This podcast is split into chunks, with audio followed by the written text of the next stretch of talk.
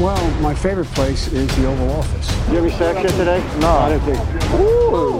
I really, I do like it a lot, and it's uh, it's very much a working office. I'm on that couch like this, look, with my feet kicked up. Somebody said this is the greatest home court advantage that you could have in this office. Velkommen ind for her i det ovale kontor. Vi er op til her onsdag den 26. januar, klokken den er 5 om eftermiddagen. Jeg hedder Mathias Sørensen, og med mig har jeg Thijs Joranger. Hej Thijs. God eftermiddag. Og Anders Kaltoft er også med os. Hej Anders. Bon nuit, Mathias. Og sidst men ikke mindst, Mark Skafte Våbengård. Hej Mark. Halløj, halløj. Vi er samlet her, fordi vi skal snakke om konferencefinalerne i NFL. Undskyld, undskyld hvorfor siger Anders godnat? Ja, det ved jeg heller ikke. Der, der, der, det, de fleste af de ting er der aldrig et, et, et sådan reelt svar på. Det er bare fordi... Hvis vi skal forklare alt, hvad Anders siger, så bliver det et langt program. Ja, undskyld. Kør videre, Det kunne, det kunne nogen andre lave en podcast om. Hvis ikke der allerede er gjort det. Som Jeg sagt, ved ikke, om Philip han har gang i et projekt eller et eller andet. Det er ikke utænkeligt. Det er ikke utænkeligt. Um, vi skal som sagt snakke om konferencefinalerne i NFL.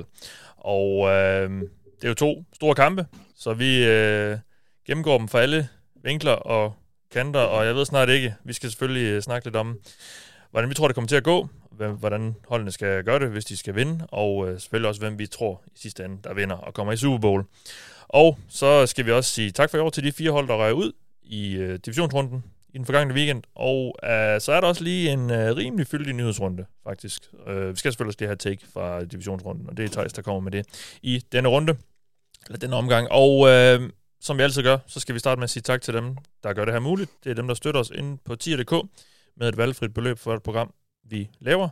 Og øh, vi giver jo lidt igen, og øh, det gør vi i form af at uddele en kop, som vi har fået lavet, en Det Ovale Kontor kop. Og øh, det gør vi blandt dem, der støtter os på tier.dk. Man får et lod for hver femmer. Man støtter os med, hvis man øh, ikke lige ved, hvordan det foregår i forvejen, så gør man det i hvert fald nu. Og du kan altså også blive øh, en del af den her pulje. Vi, vi trækker lige et par kover mere, inden sæsonen den er slut. Øh, det kan du ved at gå ind og melde dig til på tier.dk. Og øh, hvis du synes, øh, du har et par, par mønter til, til overs hver uge, og du kunne tænke dig at støtte os, sådan så vi kan blive med at lave det her, så må du meget gerne øh, tænke på os i hvert fald. Og tusind tak, hvis du gør det og opfylder den opfordring, opfordring. Og som sagt, som altid, tak til jer. Tusind tak til jer, der, der gør det i forvejen. Det sætter vi rigtig stor pris på. Nå, de her som sagt, øh, lad os komme i gang. Nej, vi skal have fundet klopvinderen, og det er en person, der støtter os på tier.dk, som sagt. Spangård. Meget mere ved jeg ikke. Og så et syvtal. Men det er i hvert fald din mail. Jeg går, ikke, jeg går ikke ud for, at du hedder noget med syv. Men øh, jeg skriver i hvert fald til den her mail, øh, og så øh, får vi aftalt, hvordan vi lige får den kop afsted til dig, Spangård. Så tillykke med den. Og øh, som sagt, så, så uddeler vi lige et par kop med i den her sæson. Nå, nu skal vi i gang med nyhedsrunden, de her. Fordi der er sket en masse i NFL. Der er begyndt at blive ansat en masse folk. Ikke lige så mange cheftrænere. Til gengæld er der en, der er stoppet, cheftræner. Og lidt af hvert. Øhm, lad os tage det fra en ende af. Lad os lige få, starte med at fokusere på de her nye general managers, der blev ansat. Og det er jo sådan lidt svært, fordi det er jo nogle halv ukendte navne, nogle af dem. Så, og der er jo stadigvæk en masse... Øh, vi, så, så, vi ved jo ikke rigtig noget. Det er, altid, det er altså nogen, der heller ikke har haft ansvar før. Eller været GM's før. Så, så det er jo lidt svært at vide, hvad de lige bringer til. Men lad os starte i New York, hvor Giants har ansat Joe Shane som general manager. Han øh, var tidligere, nu tidligere øh, assisterende general manager i Bills, og øh, var jo så der øh, Brandon Beans højre hånd. Og øh, det er jo et sted, hvor der var meget succes. De øh, har fået opbygget et rigtig godt hold. Og Anders, jeg ved ikke, øh, har vi nogen holdning til den her ansættelse?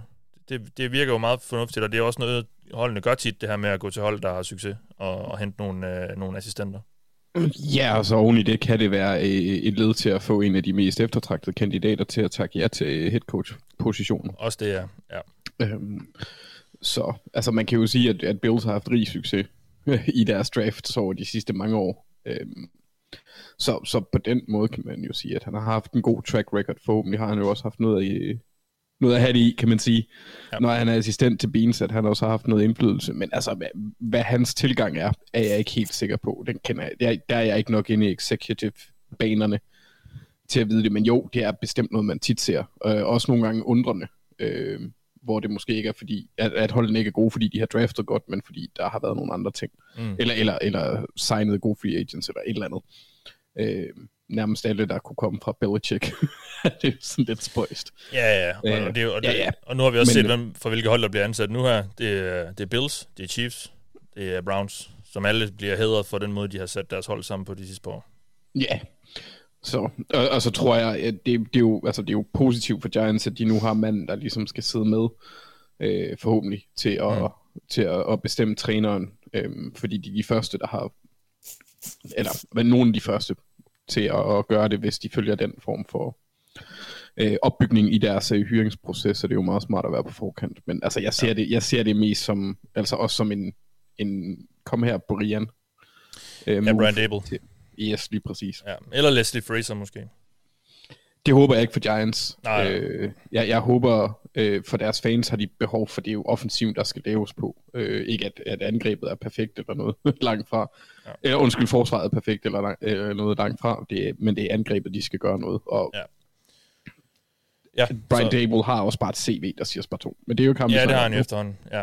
ja. men helt sikkert, det, det er nok ikke blevet i hvert fald sværere for Giants at få ansat Brian Dable, må vi gå ud fra. Um, ja, også, jeg tror engang, jeg tror faktisk først, det er i dag, eller måske i morgen, han holder noget pressemøde Joe Shane, og der plejer det også bare lidt at være sådan nogle floskler. Så vi får jo først rigtigt at se, hvad han egentlig vil, når, de, øh, når vi når til free agency og draften senere mm-hmm. på offseason. Så um, lad os vende med at komme med nogle dommer over det indtil der. Nå, så lad os lige tage til Chicago, fordi de har også fået ansat en ny general manager. Det blev Ryan Poles, der kommer fra en stilling som Executive Director of Player Personnel i Chiefs. Og hvad betyder det så? Ja, det er der ikke rigtig nogen, der ved, fordi han har ikke haft direkte øh, ansvar, i hvert fald for, for rosteret. Det har øh, general manager Brett Veach jo haft. Selvfølgelig har han rådgivet sig også med Ryan Poles og så videre undervejs. Men øh, igen, ikke en mand, der har haft noget, øh, noget overordnet ansvar her, Thijs. Ryan Poles, øh, som sagt, mand for Chiefs, samme opskrift jo lidt, som, som Giants har fuldt, øh, hyrer en mand for et succesfuldt hold. Hvad, hvad synes vi? Ja, det, ja, det, øh, det, det er jo svært at vide præcis, hvad de her GM's uh, øh, bringer, men altså han er jo er mange anset som et, et, et ungt, kæmpe talent. Uh, det er ikke mere end 15 år siden, han selv var en mand, der prøvede at spille i NFL. Øh, mener også, der, der, der er den her historie frem med, at han har været undrafted free agent hos Bears i 2008 eller noget stil. Mm. Øh, så, så han er jo en forholdsvis ung, ung gut, der jo tydeligvis har gjort kometkarriere hos uh, Kansas City. Uh, hvad han bringer til bordet, ligesom andre sagde med, med, med Joe Shane der. Uh, det, det ved vi ikke godt, det er der ikke rigtig nogen, der ved øh, filosofisk. Altså, Chiefs er jo et godt hold, men de, jeg synes jo mere, de er et godt hold øh, på baggrund af, at de har Andy Reid og Patrick Mahomes, end på baggrund af, at de har sammensat et fantastisk hold på de andre 52 positioner. Ja. Øh, så, så hvor meget øh, Brett Veach, som er deres GM, og Ryan Poles har, har ramt øh, rigtigt, Øh, det ved jeg ikke, og, og hvor meget kredit man skal give den ene eller den anden vej. Men det får vi jo at se. Man kan jo håbe, at, øh, at Chicago også har fået den der quarterback, og, og så kan han jo begynde at fokusere på de andre ting. Ja. Øh, det, det, altså, Chiefs er jo en sund organisation på mange punkter, øh, og, og det, det er et fint udgangspunkt at tage, når man skal ansætte en eller anden GM. Han har trods alt i hvert fald været tæt på, på Veach og, og Andy Reid og, og så videre, så han ved nogenlunde. Han må vide nogle ting. Han må have lært nogle ting. Øh, ja, og, så, og spørgsmålet er så, om Eric Bieniemy, han er på vej til Chicago Bears nu, som head coach. Ja, det er klart, der er en forbindelse der. Ja. Øh, det, det, det har jo ikke lyttet sådan på rygterne, men det ja. kan jo lige pludselig gå hurtigt den anden vej, hvis en ny general manager kommer til. Det vil i hvert fald øh, være oplagt. Taget betragtning af, at der er en Justin Fields, der skal tages hånd om. Helt sikkert, helt sikkert. Jeg tror, jeg tror stadig, at, at at Bienemy er et, et upopulært navn op på, på ejerniveau. Mm. Jeg tror simpelthen, at han har haft for mange, øh, for mange dårlige sager. Altså, jeg tror virkelig, der er mange ejere, som øh, frygter, at han kommer til at sidde til sin introduktionspressekonference og bare blive øh, revet igennem den ene sag efter den anden, mm. øh, som er 20-30 år gammel. Ja. Øh, det, det, er bare, det er bare et skidt look. Øh, men øh, Ja, nu, nu må vi Lad os se. se, hvad der sker, ja. Han har været i, i Chiefs, Ryan Poles, siden 2009, under tre forskellige general managers, så det er jo, han må være en vældig mand, øh, og respekteret, eftersom øh, de her forskellige general managers har blevet ved med at holde, holde fast i ham. Han er så langsomt sted i graderne. I starten var han selvfølgelig ikke den øh, stilling, han har haft, han kommer fra nu, men langsomt sted i graderne, og men i hvert fald en, der de har valgt at holde fast i. Um, så det siger måske også et eller andet. Men ja, ja, så, ja, så skulle han jo have, han skulle ligesom have erfaring, øh, så at sige, med med både scouting-delen og med øh, den økonomiske del lidt mere, og så også en, ja. selv en tidligere erfaring som spiller osv., så, videre, så han mm. skulle vist være sådan rimelig bredt vel, øh, velfunderet. Ja, okay. Jamen så lad os gå til den sidste uh, GM-ansættelse, og det er jo meget passende dig, vi skal høre fra der, Mark, fordi det er din Vikings, der har ansat Kwesi Adolfo Mensa Ja, som ny general manager. Han uh, kommer fra en stilling som uh, vice president of football operations i Ja. Cleveland Browns. Det har han været de sidste to år under Andrew Barry, som alle øh, øh kårer som øh, the- second coming, han har sagt. Altså, der er ingen grænse for, hvor, hvor talentfuld han er. Og, og det har også set godt ud i Browns, i hvert fald, hvad de har fået sat sammen. Det, er jo ikke, det lykkedes slet ikke på banen i år jo, på grund af skader og alt muligt andet. Um, men i hvert fald uh, Andrew Barry, jeg ved ikke, om det er højre hånd decideret, men en, uh, en af hans nærmeste uh, assistenter der, hvad uh, umiddelbart tanke om det, det er jo igen samme historie. Vi, vi, vi aner ikke en kæft om, hvad han egentlig vil, når det kommer stykket nej. Men jeg vil sige, at jeg har brugt de sidste halvanden uge eller sådan noget faktisk på at, at få researchet godt i bund omkring, hvad han egentlig har lavet gennem sin karriere, og hvem han egentlig, hvad han egentlig har stået for, fordi ja. jeg skulle sådan set rimelig ligeglad med, hvem hold har draftet. Uh, det, det, det, kunne sådan set ikke, det kunne jeg sådan set ikke være mere ligeglad med. Jeg er mere interesseret i, hvad for en filosofi de mennesker, der står bagved har. Og Jeg synes, der er ved at danne sig et billede. Jeg vil bare starte med at sige, at jeg er super excited over, at Vikings har gjort det her. Det var skåret ned til Poles og Quasi. Um, Ja og, øh, og, og jeg er generelt super excited omkring deres øh, off-season proces her, og de vibes, der er omkring det her nye Vikings. Øh, Wills-familien, som er ejerne, har lagt stor fokus på at ville lytte og samarbejde, blandt andet med, med spillerne og holdkaptajnerne, og der er også lagt fokus på, at der skal ske noget helt nyt. Og jeg synes, at den her type ansættelse øh, allerede viser nu, at de rent faktisk ligger nogle, nogle handling bag ordene, øh, og, og de har lagt meget vægt på, at den head coach og den GM, der skulle ansættes, skulle være nogen, der ville lytte, lære og være samarbejdsvillige, også selvom de måske er uprøvet. Og det kan jeg super godt lide, i en trang til at få renset ud. Øh, men, men altså, jeg vil sige, at at om, om Cressy, altså han har jo været en kandidat nu et stykke tid, og derfor synes jeg, han var interessant, og der er mange, har jeg set, der har skrevet omkring ham også i Danmark, som er interesseret i det her, øh, fordi han er lidt anderledes. Han kommer ud af den der baggrund fra, fra Princeton og Stanford, hvor han har været uddannet i økonomi, og så har han været på Wall Street, hvor han har handlet med, hvad hedder det, commodities. Um, der kan jeg se, der er mange, der har skrevet stock, men det er commodities, altså råvarer, uh, han har arbejdet med. Oh, ja, Og så vil jeg egentlig, så vil jeg egentlig slå ned på i 2013, øh, da han blev ansat i, øh, i 49ers, fordi der sad han i øh, Football Research and Development afdelingen indtil, øh, indtil 17, nej faktisk indtil 19, men i 17 og 19, der endte han med at lede den. Og det er jo basalt set den afdeling, vi kan kalde Analytics. Øhm, og, og jeg kommer lidt på en kort forklaring om, hvad han lavede, fordi det har jeg siddet og researchet lidt ud af, men, men bare lige for at slå fast, så er Analytics jo mere end bare et fourth down cheese sheet. Altså det er scouting af tendencies, det er indsamling af data, det er at analysere dem. Og dem, der følger Vikings, de ved også godt, at de er i forvejen ikke bange for det her øh, i deres front office. Snarere tværtimod. Det er bare Simmer, der har stået som et symbol for, eller hvad hedder old school football. Men Quasi, han, han vil ikke selv kalde sin tilgang analytics, fordi det er bare den måde, han har været vant til at handle på. Men kigger vi på hans erfaring i NFL, og for den her research and development, som er den største erfaring, han har i NFL, så er det ikke at hente data, men det er at omsætte data til strategi. Altså forstået på den måde, det er til at indsamle, finde trends øh, effektivt og forsøge at skabe den rette fremgangsmåde ved at læse data og bruge det. Øh, og det kan for eksempel være, at øh, der kunne være overvejende, overvejende meget talent af en bestemt position i draften, så man forsøger at få den mest værdi ud af det ved for eksempel at handle tilbage, fordi springet i talent talmæssigt ikke bør være så stort, eller mm.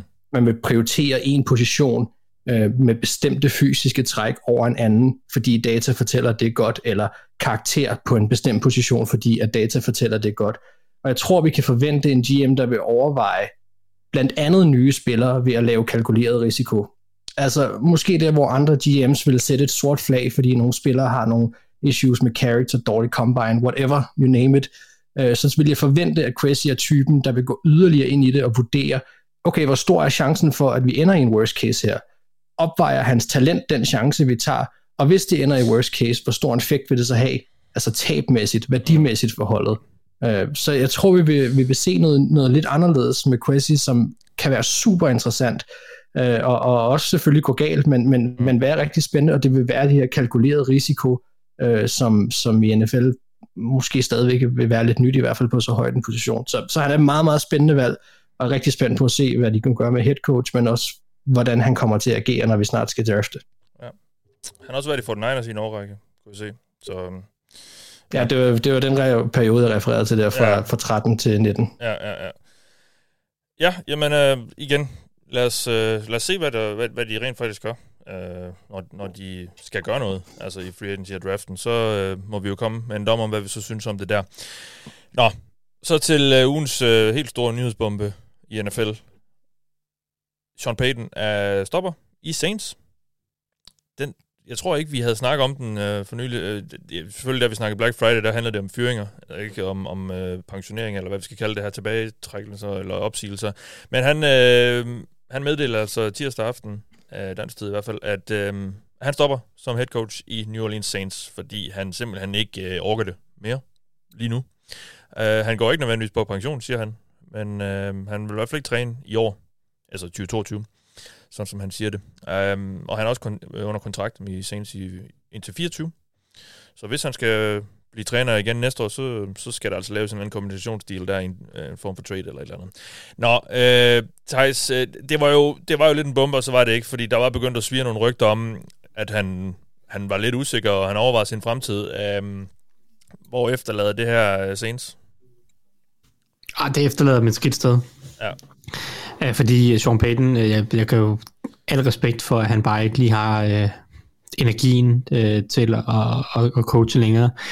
Men det er også et, et tidspunkt i, i hans øh, Saints tid, og i Saints øh, generelle, øh, altså deres generelle status her, hvor at, at der er kæmpe stor usikkerhed, og der venter et kæmpe stort arbejde med at få Saints tilbage til toppen af NFL. Fordi det kan godt være, at de har et godt forsvar, men de er jo øh, for det første i en cap-situation, hvor at, øh, de har ikke meget... Øh, øh, de kan ikke gå ud og hente alverdensspillere, skulle jeg til at sige. De er jo simpelthen 70 millioner overkappet næste år. Det kan godt være, at de har en masse manøvrerum, så de sagtens, selvfølgelig kommer de underkappet, det har de, det har de jo styr på, men det er jo ikke fordi, de kan gå ud og, øh, skulle til at sige, renovere hele truppen.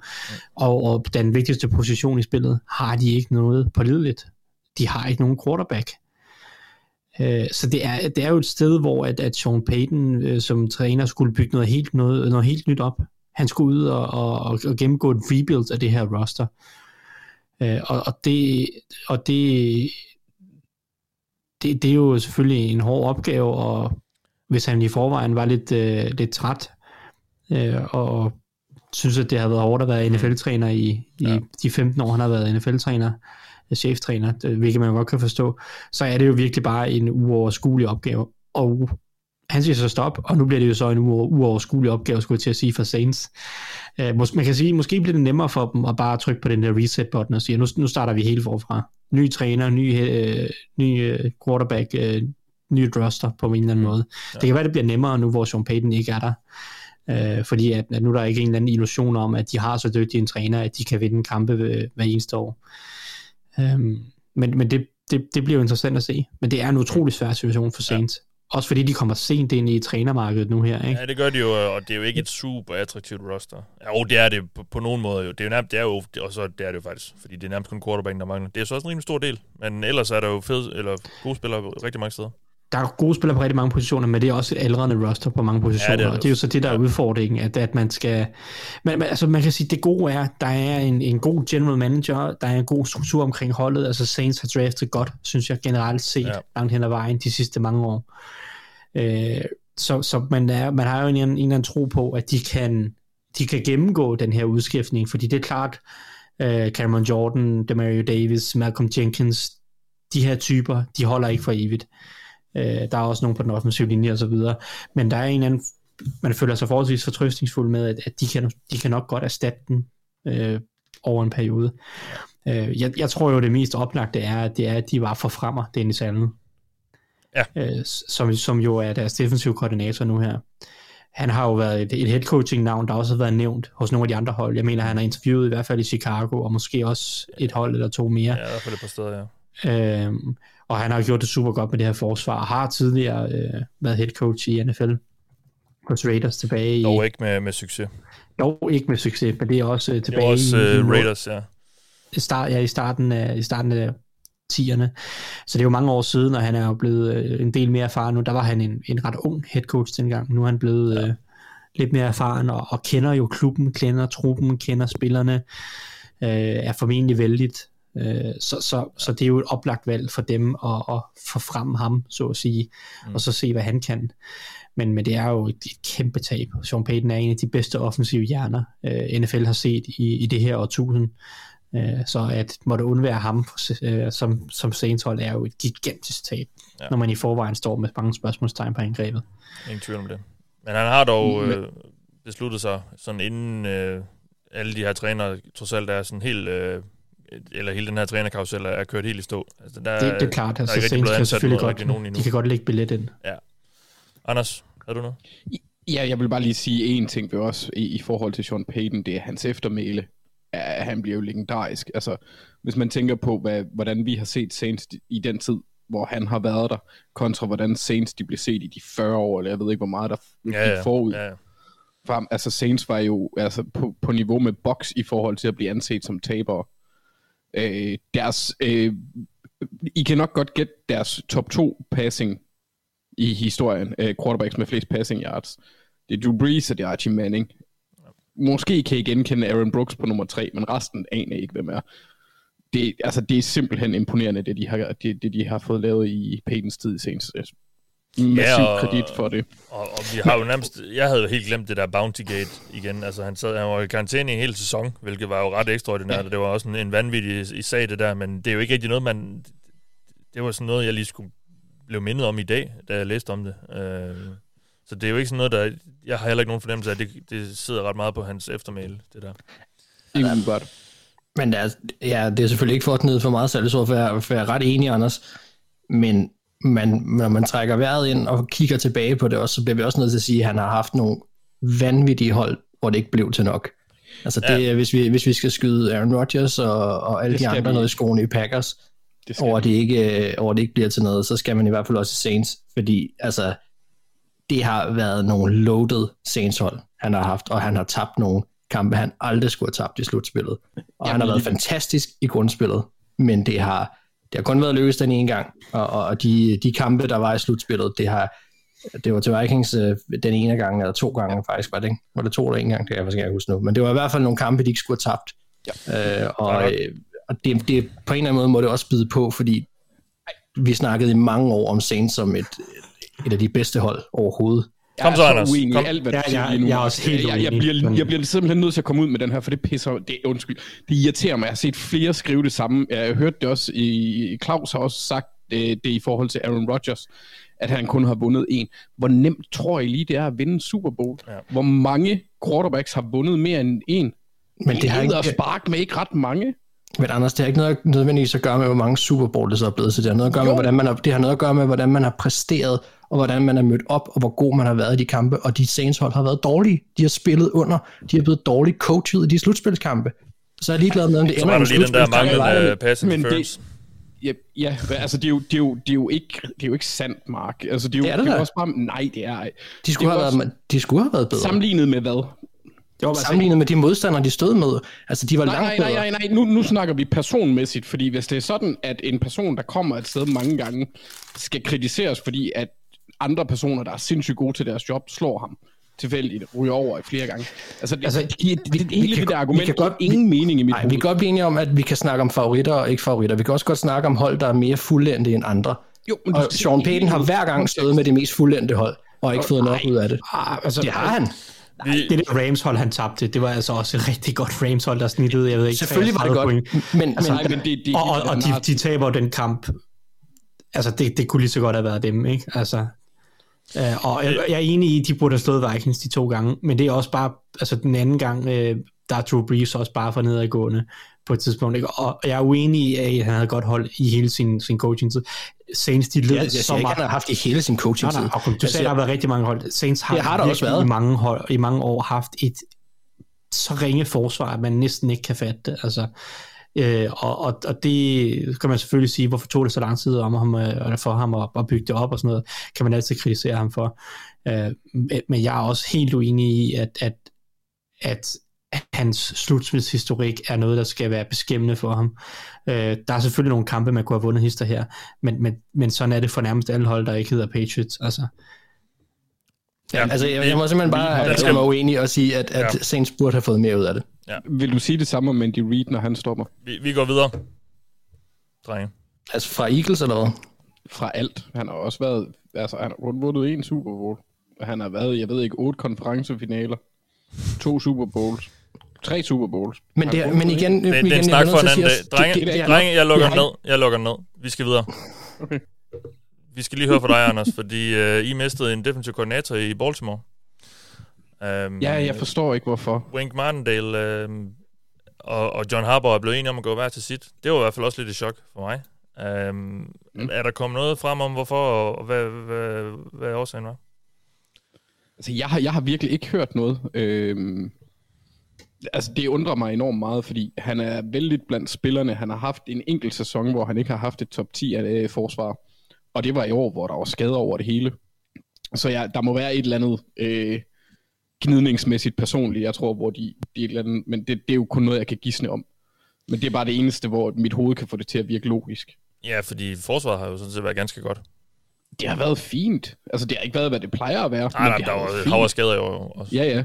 Men, men så hvad er alternativet? Ja. Ja. Jeg, kan godt, jeg kan godt være lidt bange for, at vi henter ham, der var DC Jacksonville, fordi han var D-line coach sidste år. Og det, det gør mig sgu Joe Cullen eller sådan noget. Ham, der godt kan lide at køre nøgen igennem takeaway, øh, drive, drive through. Øhm, det bekymrer mig lidt, så jeg, jeg, jeg er... Øh, øh, Ja. jeg, jeg er trist. Han var min yndlingspositionstræner, Jamen, det- kan man sige. Vores Jamen, det- yndlings Det vidste jeg jo også, ja. Så, så jeg, jeg er virkelig ked af, at han ryger væk. Også en fed personlighed. Øh, spændt på at se, hvordan forsvaret kommer til at se ud, fordi vi har jo været kendt, eller øh, været vant til, i næsten alle de år, jeg har været Ravens-fan, at have et meget aggressivt forsvar. Så jeg er spændt på at se, hvad den nye, der kommer til, kan gøre. For Wink, han havde et aggressivt forsvar. Ja. Og det kunne også godt være lidt noget af det, der, der måske blev hans hemsko, fordi der var nogle gange, hvor han gik i empty, øh, eller zero blitz for eksempel, hvor at de bare blev knocket. Altså, hvor det, det var dumt. Oh, jo, men det er, jo, det er jo sådan noget, man lige kan tage en snak om, tænker Ja, jeg. det synes jeg også. Og det Ja. ja. synes jeg nok også, de skulle have gjort, men jeg ved det ikke. Øh, altså, der har været nogle underlige... Det var, din pige stoppede også lige pludselig, og så blev han hyret en måned senere, så jeg ved ikke, om der er et eller andet, hvor at forsvarstrænere, de ikke kan lide John Harbaugh. Nej, det er lidt mærkeligt. Nå, må ikke han får et job, hvis han stadig gider at træne, eller medmindre der kommer et eller andet, nogle historier ud om, hvad fanden der lige er sket, øh, et eller andet. Ja. Ja. Det, det, øhm, men når, når der begynder at blive ansat nogle head coaches, så er der nok mange af dem, der vil ringe til ham. Hvis ikke de har allerede har gjort det, det har de nok måske. Ja, altså, hvis ikke Bears havde Sean Desai, hvis de ikke formår at kunne beholde ham, så synes jeg, Wink, han, han, uh, Ja. han kunne være sjov med, med, med det mandskab. Yes. Nå, inden vi siger tak for i år til de fire hold, der røg ud i øh, sidste weekend, så skal vi lige have takeaway for den runde der, og den weekend der, Thijs. Det er dig, der får lov til at komme med det. Yes. Og der, var, der var mange takeaways potentielt i den her Ja. weekend, fordi I holder op uh, nogle, nogle fede kampe. Uh, bare uh, alene Chiefs Bills fortjener nærmest en hel podcast for sig selv. Og man kunne også godt have valgt at snakke lidt om Titans, uh, som måske nok ikke uh, som viste, at de, der var en grund til, at der var så mange, der tvivlede på, uh, på dem, Hvem var det, de selvom de var first seed. Hvem tabte de til? Uh, en, en eller anden kicker. Um, Ah, Uh, nej, uh, men, men, men det jeg bliver nødt til at fokusere på, synes jeg, som er den store, det, det, er, det var en af de store overskrifter inden sæsonen, og, og det er en endnu større overskrift nu. Uh, det, det synes jeg er, er Packers og endnu en slutspilsskuffelse. Uh, det, det er Uh, det er faktisk skræmmende lidt, Packers har fået ud af, af tre så gode sæsoner. Fordi siden Matt LaFleur kom til som, offen, eller som, som head coach øh, for, for tre år siden, har Packers jo virkelig haft nogle gode sæsoner, altså i grundspillet. Mm. De, de har vundet et hav af kampe, han, han er den mest vindende coach nogensinde, er han ikke det? Altså Jo, jo. procentmæssigt. Øh, jo, procentmæssigt for, ja. for coaches, der har ja, øh, et ja, eller andet antal kampe, ja, ikke? Altså, øh, og, altså 13 og 3, 13 og 3, 13 og 4. Øh, sidste år, de første to sæsoner med ham, var de jo i NFC-finalen, tabte første år til 49ers, og sidste år til Buccaneers, og nu taber de så til 49ers igen. Men altså, de har jo virkelig været gode Packers. Virkelig været gode. Alle tre sæsoner, det første sæson, øh, synes jeg måske ikke, at Packers var så gode. Øh, der synes jeg, det gav ret meget mening, at de tabte til 49ers i, i, i den der NFC-finale. Øh, men de sidste to sæsoner har Packers virkelig været et godt hold rigt, på rigtig mange parametre. Aaron Rodgers er, er, var blevet MVP sidste år, bliver MVP igen i år, øh, med, med al sandsynlighed. Begge år er, er, er år, hvor man sidder og tænker, at Packers, det, det er år, det skal være, og det skulle det jo også virkelig have været mod Buccaneers sidste år. De havde jo altså alle chancer for at vinde den der NFC-finale på hjemmebanen. På, på alle måder føltes Packers også efter kampen, som det bedste hold, men de bare skød sig selv i foden så mange gange, øh, at, at Buccaneers endte med at vinde den kamp. I år mod 49ers, der er ikke nogen undskyldning for ikke at vinde den her kamp. 49ers er ikke noget dårligt hold. De har nogle klare kvaliteter, der kan være svære at håndtere. Men det er et hold med Jimmy Garoppolo som quarterback, nogle andre svagheder, et hold, der bliver ramt af nogle forskellige skader undervejs i den her kamp, og så går du ud og leverer 10 point på hjemmebane, leverer en special teams fadese af, af, af, af karat, der sjældent er set. Altså, der er ikke nogen undskyldning. Det, det, det er bare øh, tredje år i træk, at den her slutspilsost, den bare stinker øh, på en eller anden måde. Og øh, det, det synes jeg er det største takeaway. Især fordi, at nu var det det her med The Last Dance, Aaron Rodgers, og hvad ved jeg, og øh, var det hans sidste sæson med Packers, og så går det så godt i grundspillet, og han bliver MVP igen, og man tænker, ah, de, de, de finder jo en måde igen nu, og så går de ud og taber slutspillet. Øh, det, det kaster det helt op i luften igen, ja. øh, om, om han vil væk, eller om de kan få det til at lykkes, og altså, jeg, jeg synes, det er en jeg synes, det er det mest interessante ved den her weekend, det er, at, at Packers fejlede og, og tabt til 49ers. Øh, på den måde, hvor det også er, altså, jeg ved godt, at, at vejret var dårligt og alle de her ting, men altså, at, at de bare giver kampen væk på special teams. Ja, fuldstændig. Øh, øh, det, det, er, det er en vild måde at tabe en slutspilskamp på. Og, og selvfølgelig, altså, øh, special teams kan jo være nok så dårlige, men altså Packers bør selvfølgelig også score nogle flere point. Men, men, men altså, Ja, der, der er noget med, altså Lafleur skal stadig bevise sig i slutspillet på en eller anden måde, øh, apropos uh, Sean Payton og, og, og hold, der underpresterer i slutspillet og sådan noget. Men Lafleur skal stadig øh, få det til at klikke bedre i slutspillet, end han har gjort øh, i, i de første tre sæsoner, han har været head coach. Ja. Øh, og der, det synes jeg ikke, der kan være nogen, nogen diskussion omkring. Øh, så det er mit takeaway, det er, det er Packers ja. fejlet øh, grumt, og, og det, øh, det, det, det er desværre anden år i træk, jeg synes, de fejler grumt.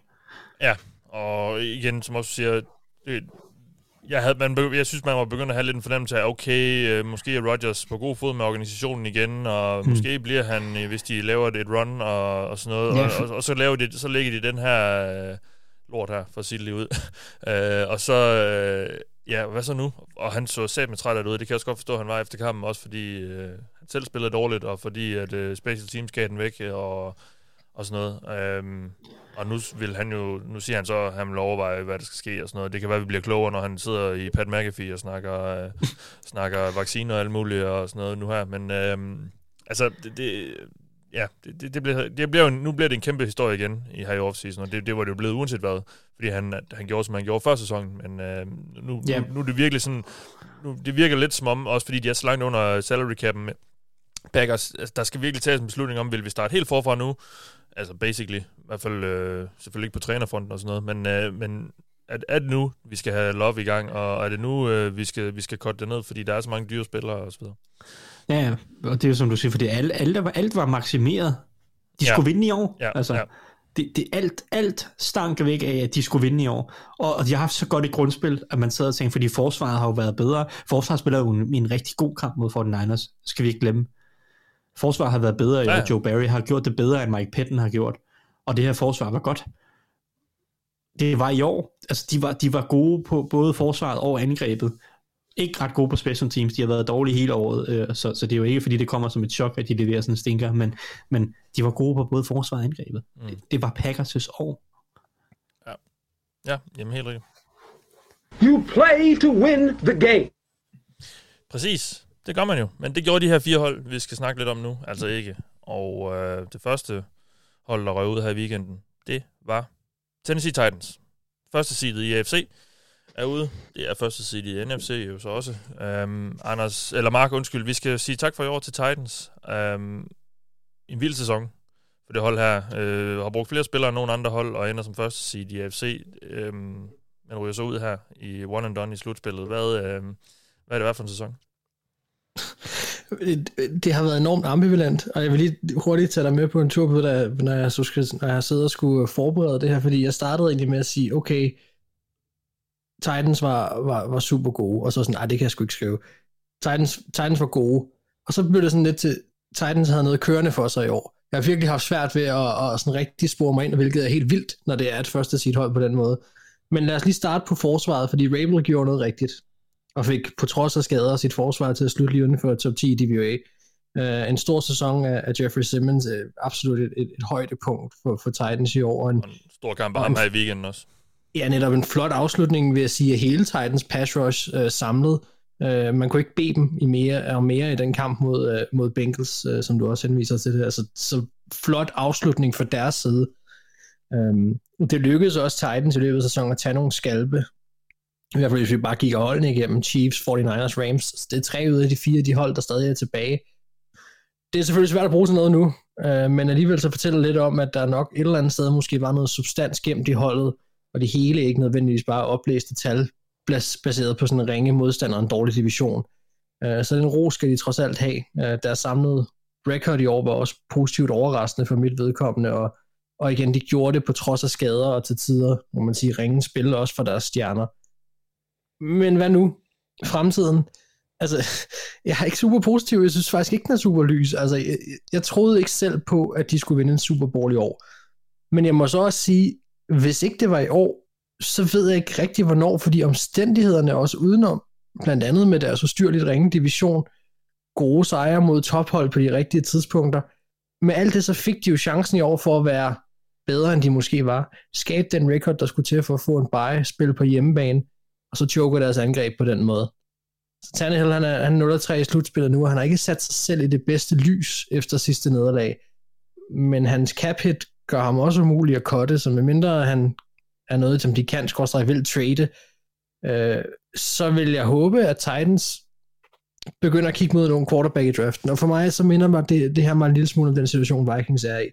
De har en quarterback, som de ikke kan cutte, og, og derfor bliver de nødt til at satse på enten et trade eller lave en overgang med ham, øh, og holde ham på holdet mindst et år mere. Forskellen er bare, at Titans, hvis vi kigger fremad, vælger i bunden af runde 1 og skal arbejde lidt mere aktivt, øh, end Vikings ville skulle for at kunne komme frem i bussen. Og hvad angår trade, så synes jeg faktisk, dilemmaet igen lidt er det samme, fordi hvis alternativet er en Derek Carr, en Jimmy G, eller hvem der ellers måtte blive ledig af, af sådan middelmodige quarterback, så er man nok lige vidt eller bedre stillet med det, man har i forvejen. Så Downing ser ud til at blive, i hvert fald hvad, hvad, hvad det leder til lige nu. Øhm, jeg tror, at, at Titans kan desværre se frem til meget af det samme næste år. Altså fine resultater i, i grundspillet, nok ikke lige så godt som i år. Øh, og så i en worst case, så finder vi ud af, at de stadigvæk ikke har, hvad der skal til i slutspillet. Derudover så blev Tannehill sækket 47 gange i år, det nævnte vi også i matchupen i sidste uge. Øh, det er anden flest gange af noget hold. Burrow ligger nummer et. Øh, så der skal hentes noget hjælp der. Inden de hentede Julio Jones i offseason, så er der måske nogen, der kan huske, at, at jeg også snakkede om, at Titans manglede dybde på receiver-position. Det gør de stadigvæk. Øh, de mangler noget stabil hjælp, og, og, og der er også andre huller på det her hold, man kan adressere. De har nogle free agents, og generelt nogle spillere, de skal kigge på. Left tackle, Taylor DeWan. Han har været en del skadet. Han kunne godt blive kottet for at spare nogle penge. Det samme med Julio Jones, der ikke havde nogen særlig god sæson. Harold Landry, der er stor, han må være deres største free agent. Er han en prioritet frem for nogle af de andre huller, de har? Pff, det er jeg lidt i tvivl om. Altså, jeg synes, der kan ske meget her. Uh, Titans kan for mig gå to veje. Enten så gør de alt, hvad de kan i den her offseason for at give Tannehill de bedste muligheder for at skal man sige, gøre skaden god igen. Øh, uh, trænerstaben satser det hele, måske endda inklusive deres job, og uh, ellers, ellers så begynder de så småt at kigge fremad mod en, en overhaling af deres hold, gør det yngre, på kort sigt også uden Tannehill. Uh, og det, det kræver nok lige et par år nu her, i hvert fald et enkelt, hvor han nok måske stadig vil være der. Jeg tror ligegyldigt hvad, at starteren hedder Ryan Tannehill øh, næste mm. år, medmindre de kan lave et eller andet splash trade, der giver mening for dem. Ja. Jamen, det, og de var jo også lidt slukket øh, efter, efter kampen, der, hvilket er, det er jo helt klart. Men altså også, for os, du er lidt inde på det der med, altså, det, det var et hold, der også lidt skulle vinde nu, det snakker vi også med Packers. Altså, det, det, de havde jo vakset lidt ud også ved at hente Julio Jones og alt det her, lave de her, altså, så, så det, det, det virker lidt som om, det, det også var i år, det skulle ske. Um, og de havde de bedste forudsætninger, og så øh, klokker de det.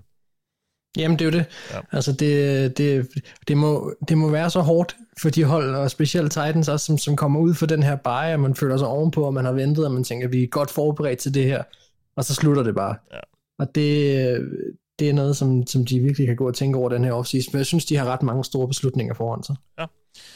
Vi skal også høre lidt om Packers, Anders, og nu tog Tyson jo lidt i sit takeaway der, øh, og, Ja. og vendte lidt om, hvad det er for en sæson, vi har set for dem. Jeg ved, jeg ved ikke, om du har flere ord at sætte på det. Det tænker jeg måske, du har. Ja, øh, få. Jeg skal nok gøre det kort, fordi Tyson var jo inde på det meste. Øh, men jeg, jeg havde flere scenarier op at vende, da jeg skulle fik opgave at beskrive øh, øh, Packers sæson. Og et af dem indebar øh, en reference, hvor Mark han agerede øh, Patrick Swayze i Roadhouse og rev struben ud på Packers, men det var svært, fordi jeg kunne ikke rigtig få Mark ind i ligningen, sådan rent logisk, øh, lige her. Men så på en anden måde, hvordan kan jeg involvere Mark til at beskrive Packers sæson? Og det kan jeg ved at sammenligne den med en Vikings-kamp. Øhm, for det var sådan nogenlunde sådan deres sæson gik. Den startede måske lidt uhyggeligt med et nederlag til Saints, som så vandt de ellers mm, hvad syv kampe i streg. Så nu er vi midten af sæsonen, slutningen af, af en halvleg, om man vil. Så taber de. Går det lidt fremad igen. Så taber de igen. Og så går det fremad, fremad, fremad, fremad. Og så til slutspillet, så når vi de sidste to minutter af en kamp. Sæsonwise, kan man sige. Ja. Og så taber de igen. Så altså, Mark ville egentlig have været den perfekte til at beskrive Packers' sæson sådan rent følelsesmæssigt. Fordi han har været i det. Altså, det gør ondt på mig allerede nu, Anders. Han, han oplevede det bare øh, 17 gange i år. Ja, og så tænkte jeg, så kunne han måske, hvis han, han tog den fra en, et Vikings perspektiv, som genkendte det ved Packers, så kunne han måske enten nyde det, eller have lidt empati med dem. Jeg tænker det første. Ja. Øhm, så, så det var sådan, det var min måde at beskrive deres sæson relativt kort på. Øhm, og f- fremtiden, pisse usikker. Ja. Altså, vi ved ikke, hvad Aaron Rodgers han gør. Øh, vi ved ikke, om Packers i forvejen har besluttet sig for, at øh, det, det er tid til Jordan Love. Øhm, så der er, der er simpelthen så mange ting, der kan ske. Andrew Brandt, der, øh, der har en, øh, der er en øh, tidligere executive hos, hos Packers, hvor han var i 10 år, har sin podcast, der hedder Business of Sports, hvor han sjovt nok også snakker om Packers en del. Og han er øh, 100% overbevist, det var han også sidste år, om at øh, Rodgers er et andet sted i 2022 sæson, når den går i gang. Ja, det blev øh, også lagt op til den deal, der de lavede før sæsonen. Ja, med, ja lige præcis. Øhm, så, så umiddelbart lægger det op til, at han skal, han skal ud, og så, altså, så starter Packers jo nærmest forfra, fordi det var en til Adams har også kontraktudløb, ham kan de så franchise tag. Men det er jo så spørgsmålet, hvad der sker der. Øhm, han kunne både blive franchise og handlet. Øh, der kan ske så mange ting. Ja, ja. Øh, så det er bare usikkerhed lige nu. Ja, Men øh, jeg tror, jeg tror Packers fans, de kommer til øh, at skulle forberede sig på at ikke have en Hall of Fame quarterback for første gang i 30 år. Der er også, nu, nu, nu ved jeg ikke, om det, det var lige på et tidspunkt, du lige forsvandt fra mig, altså jeg ved ikke, om du nåede at nævne det, men deres cap-situation, ligesom selvfølgelig mange andre hold, synes jeg også er interessant i forhold til nogle af de her stjerner, altså det der med bare franchise-tagge, der var en til Adams, eller skulle betale Aaron Rodgers de penge, som der eventuelt måtte ligge nu her. Så de har noget arbejde, de skal gøre på et ikke fuldendt, synes jeg, roster endnu. Uh, de kunne godt bruge noget, noget mere, uh, nogle flere kræfter på angrebet i form af receivers, hvis- når de nu lige nægter at draft dem. Um, Ja, det lyder, der er jo, det lyder jo lidt til, at Adams han meget gerne vil være der, hvor Rodgers er. Hvilket man yeah. godt kan forstå. Men det kan han jo så ikke helt selv bestemme, hvis de franchise tagger ham. Så kan han selvfølgelig lade være med at brokse så meget, så de trader ham. Men det, det kan godt blive lidt uskyndt. Han slår mig heller ikke som, som altså, øh, sådan Antonio Brown brokke type. Nej, dog ikke, Jeg dog tror ikke. ikke, han tager det derop. Altså, Nej, nej, så- så- nej, nej. Jeg tror ikke engang, han er på Michael Thomas-niveau. Måske deromkring, hvis det er, han virkelig bliver sur.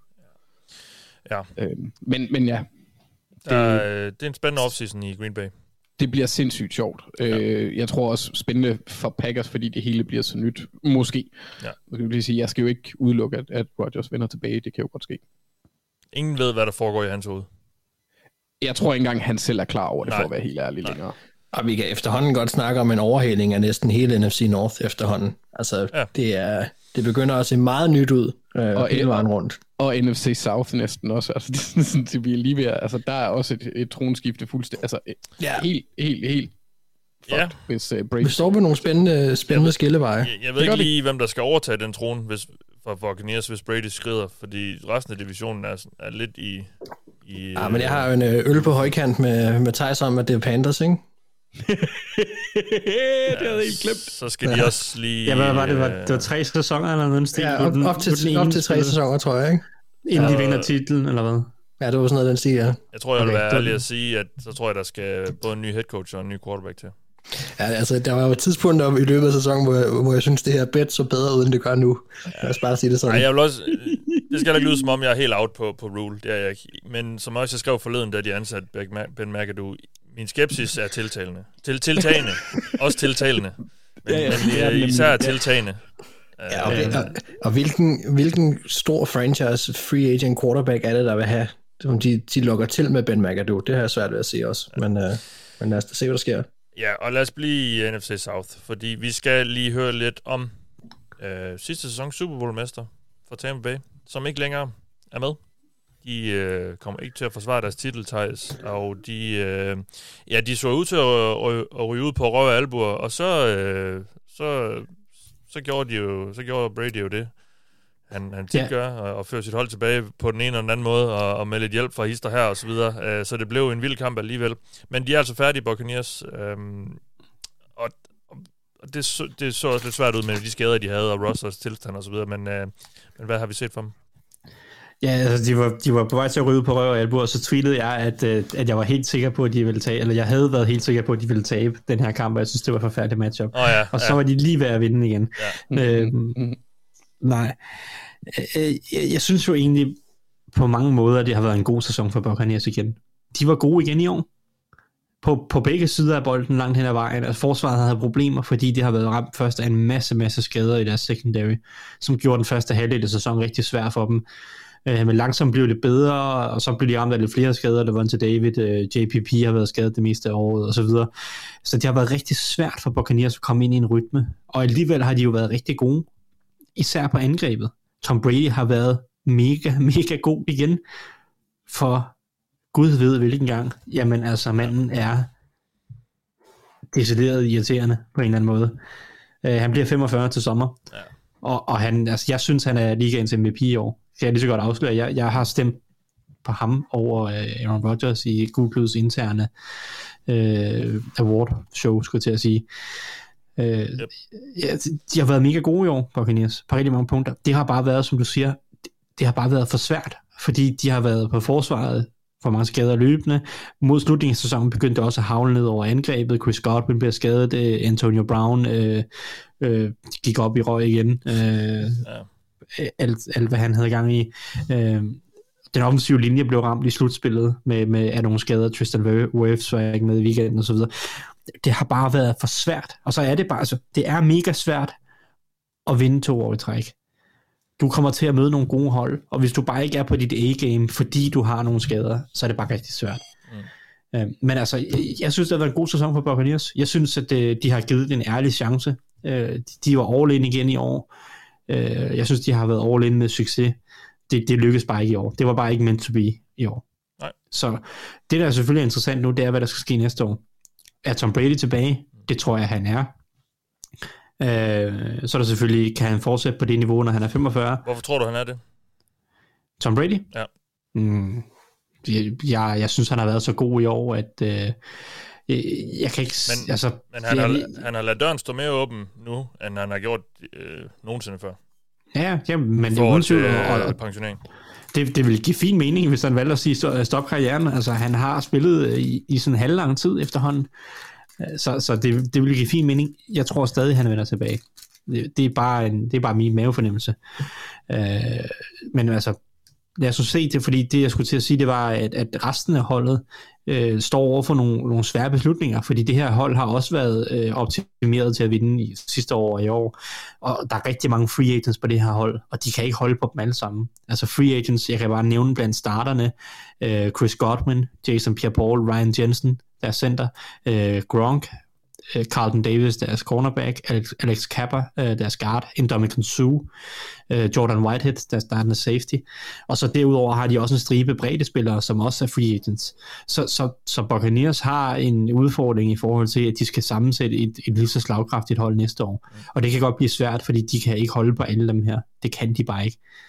Øh, så, så der er en udfordring i der for Buccaneers, hvis de skal være lige så gode næste år. Det kan selvfølgelig også være den udfordring, som Tom Brady står og kigger på, øh, hvis han er lidt i tvivl, om han egentlig gider at tage et år mere. Øh, så altså, hvis Tom Brady er tilbage næste år, så tror jeg også, at Buccaneers kommer til at være gode næste år. Om de kan ramme samme højder, som de gjorde sidste år, og i perioder i år, på angrebet i hvert fald, det ved jeg ikke. Men altså, jeg synes, at, jeg synes, at overordnet set har det været en god sæson for Buccaneers. Det var bare, der var bare for mange skader og for mange små ting, som gjorde, at der var bare et par andre hold, der var bedre i år. Ja. Jamen tak for det, Thijs. Så lad os så slutte af den her runde med øh, at sige tak for i år til uh, Buffalo Bills. Og sikke en måde at, at ryge ud på. Altså, øhm, jeg ved, øh, på den ene side er det jo, øh, må det være totalt forfærdeligt, og på den anden side må det også være meget opløftende, at man på den måde kan øh, bide skære med, øh, med Chiefs på deres egen hjemmebane i den der heksekedel, som Arrowhead er, øh, Mark. Men øh, de ryger altså ud øh, efter... Øh, ja, efter ikke at have lavet et squib kick til sidst.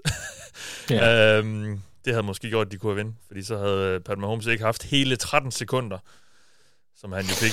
Og man må ikke give ja. Pat Mahomes 13 sekunder tydeligvis. I hvert fald ikke, når han kun skal, skal bruge øh, 50-60 yards.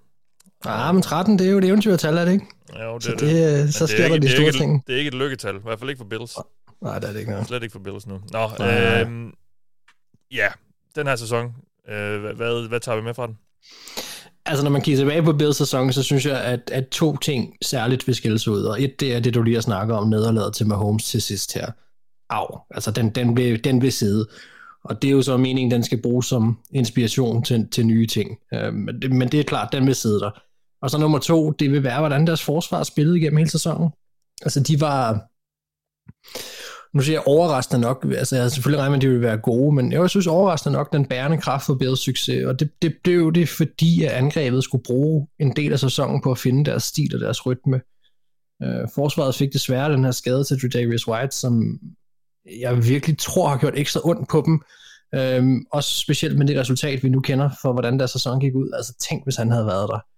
Uh, det vil jeg, ja, det ville bare, de havde været så tæt på det der komplette mandskab, som lidt er teaset for, jeg synes, de har været.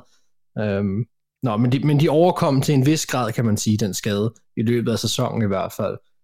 Og vi så de her spillere på forsvaret løfte hinanden, fortsætte som en enhed, der kontinuerligt spillede godt. Det var, det var virkelig imponerende. Uh, angrebet, de skulle, de skulle som sagt lidt i gang, og egentlig så synes jeg jo først, det var rigtigt i slutspillet, at vi så, hvad de kunne. Altså, Allen, Singletary og så videre, de fik mere gang i den, og, vi, og så så vi Dabble uh, sige, jamen uh, det er fint, at lukker ned for det dybe skud, så kaster vi den bare dybere. Altså vi angriber jer til, til I lægger jer ned, sådan Cobra Kai-style. Uh, øh, det var sgu ret sjovt at følge. Uh, men, men hvad nu? Hvad med fremtiden? Altså hvis, uh, hvis Allen han spiller, som han gjorde her til sidst, jamen så er fremtiden jo meget lys. Altså han har, han har lige spillet en af de bedste kampe i, i NFL's historie, så der er der rigeligt at bygge på. Men øh, der er nogle bump på vejen, jeg synes, man skal have taget en mente. Og nummer et, starter vi ved ham igen. Der kommer til at være en rød tråd for mig igennem hele programmet, kan jeg godt mærke. Det bliver meget omdrejningspunkt omkring Mahomes, men, men han vil være det evige problem for dem.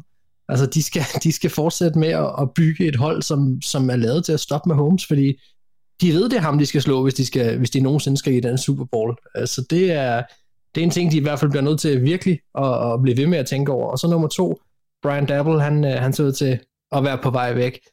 Og hvad sker der med Josh Allen uden Dabble? Altså, jeg kan stadig ikke fatte, at Josh Allen har taget de udviklingsskridt, som man har.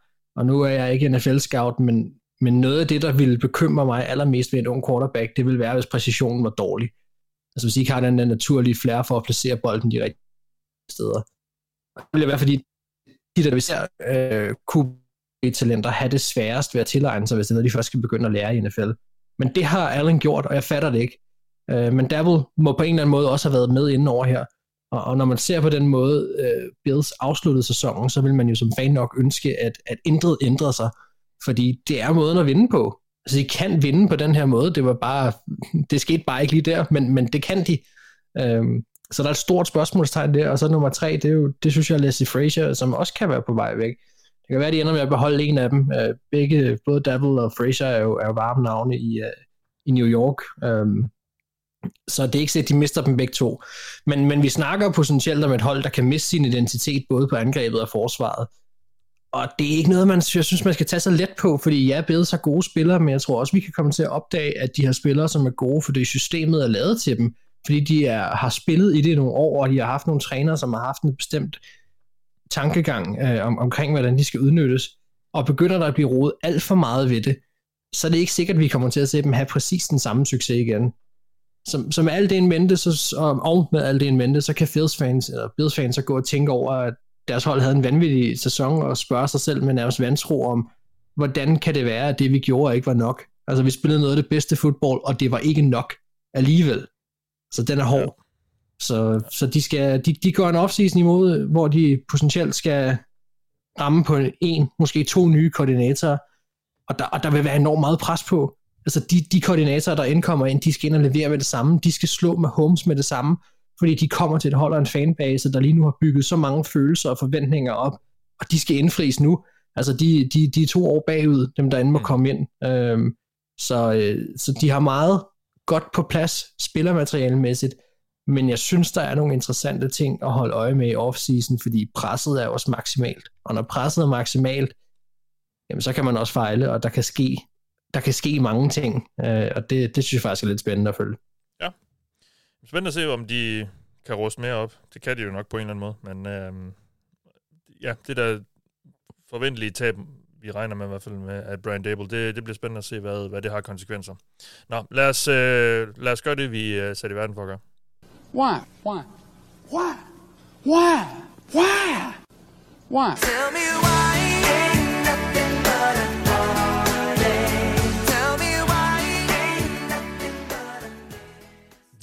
skal snakke om konferencefinalerne i NFL. Og øh, ja, nu satte jeg, hvorfor vinder de jinglen på? Og det er jo fordi, vi, det laver vi, og så laver vi også lidt matchup-snak. Og i den her uge slutter vi også lige af med at snakke lidt om, hvad vi rent faktisk tror sker. Så, så det er sådan lidt en, en øh, hvorfor vinder de på videre, vi kører her nu i slutspillet. Og øh, nu siger jeg en sætning, som jeg aldrig i min vildeste fantasi havde troet, jeg skulle sige i den her sæson. Det er, at Bengals møder Chiefs i AFC-finalen. Og Thijs, hvorfor øh, vinder Bengals over Chiefs for anden gang i den her sæson? Ja, for anden gang i den her sæson. Lækkert. øh, det gør, det gør Bengals. Du har jo lige sagt det første. De har gjort det en gang før. Ja. Øh, så de har jo nogle redskaber, der kan gøre mega ondt på, på Chiefs. Og jeg synes jo, langt hen ad vejen, skal de følge samme opskrift, som de allerede har vist en gang, de kan slå Chiefs med. Defensivt synes jeg jo egentlig, at Bengals i den her første kamp på mange måder gjorde alt det rigtige, selvom Chiefs scorede 31 point. Bengals var gode til at holde tingene foran sig, øh, undgå at tillade alt for mange eksplosive spil, tvinge Chiefs til at flytte bolden i mindre bidder. Tag for eksempel bare Tyreek Hill, han havde 6 receptions i den kamp for 40 yards. Bengals var gode til at holde tingene foran sig, og så kan det godt være, at Chiefs egentlig løb bolden ret godt i den kamp. Det gjorde de. Uh, Darrell Williams havde cirka 100 yards på, jeg kan ikke huske, om det var 16 eller 18 løb eller noget stil, og et par touchdowns. Uh, men, men, men det er jo også en rigtig approach. Mm. Inviter gerne Chiefs til at løbe bolden. Det må de gerne. Så længe Mahomes ikke kaster bolden, så er det en sejr. Hver eneste spil, han ikke kaster bolden, er det en sejr. Så jeg synes jo langt hen ad vejen, at Bengals har vist, at de defensivt kan gøre alle de rigtige ting. Og så ved jeg godt, uh, Chiefs uh, scorede 31 point. Men det er bare Chiefs. Sådan er det bare. Det du så skal lægge oveni, det er, hvis du gør det rigtigt, og er i stand til at gøre det rigtigt på forsvaret, det er jo, så skal du have angreb, der kan score flere point end 31. Og det har Bengals. Det, det er jo selvfølgelig, det er jo, det er jo det der med, at forsvaret skal, skal, skal lige præcis gøre nok, og så skal angrebet ellers gøre resten mod Chiefs. Fordi du skal have et angreb, der bærer det største del af læsset. Fordi Mahomes, han scorer point på alle. Det er, det er, sådan er det bare.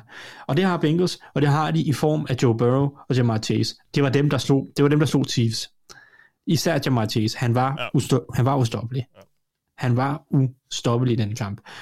Og, og det er jo det, som, som Bengals har som win condition igen, det er, det er en legit måde at vinde på, fordi jeg sad og snakkede om det det sidste uge også, med Chiefs mod, øh, mod Buffalo.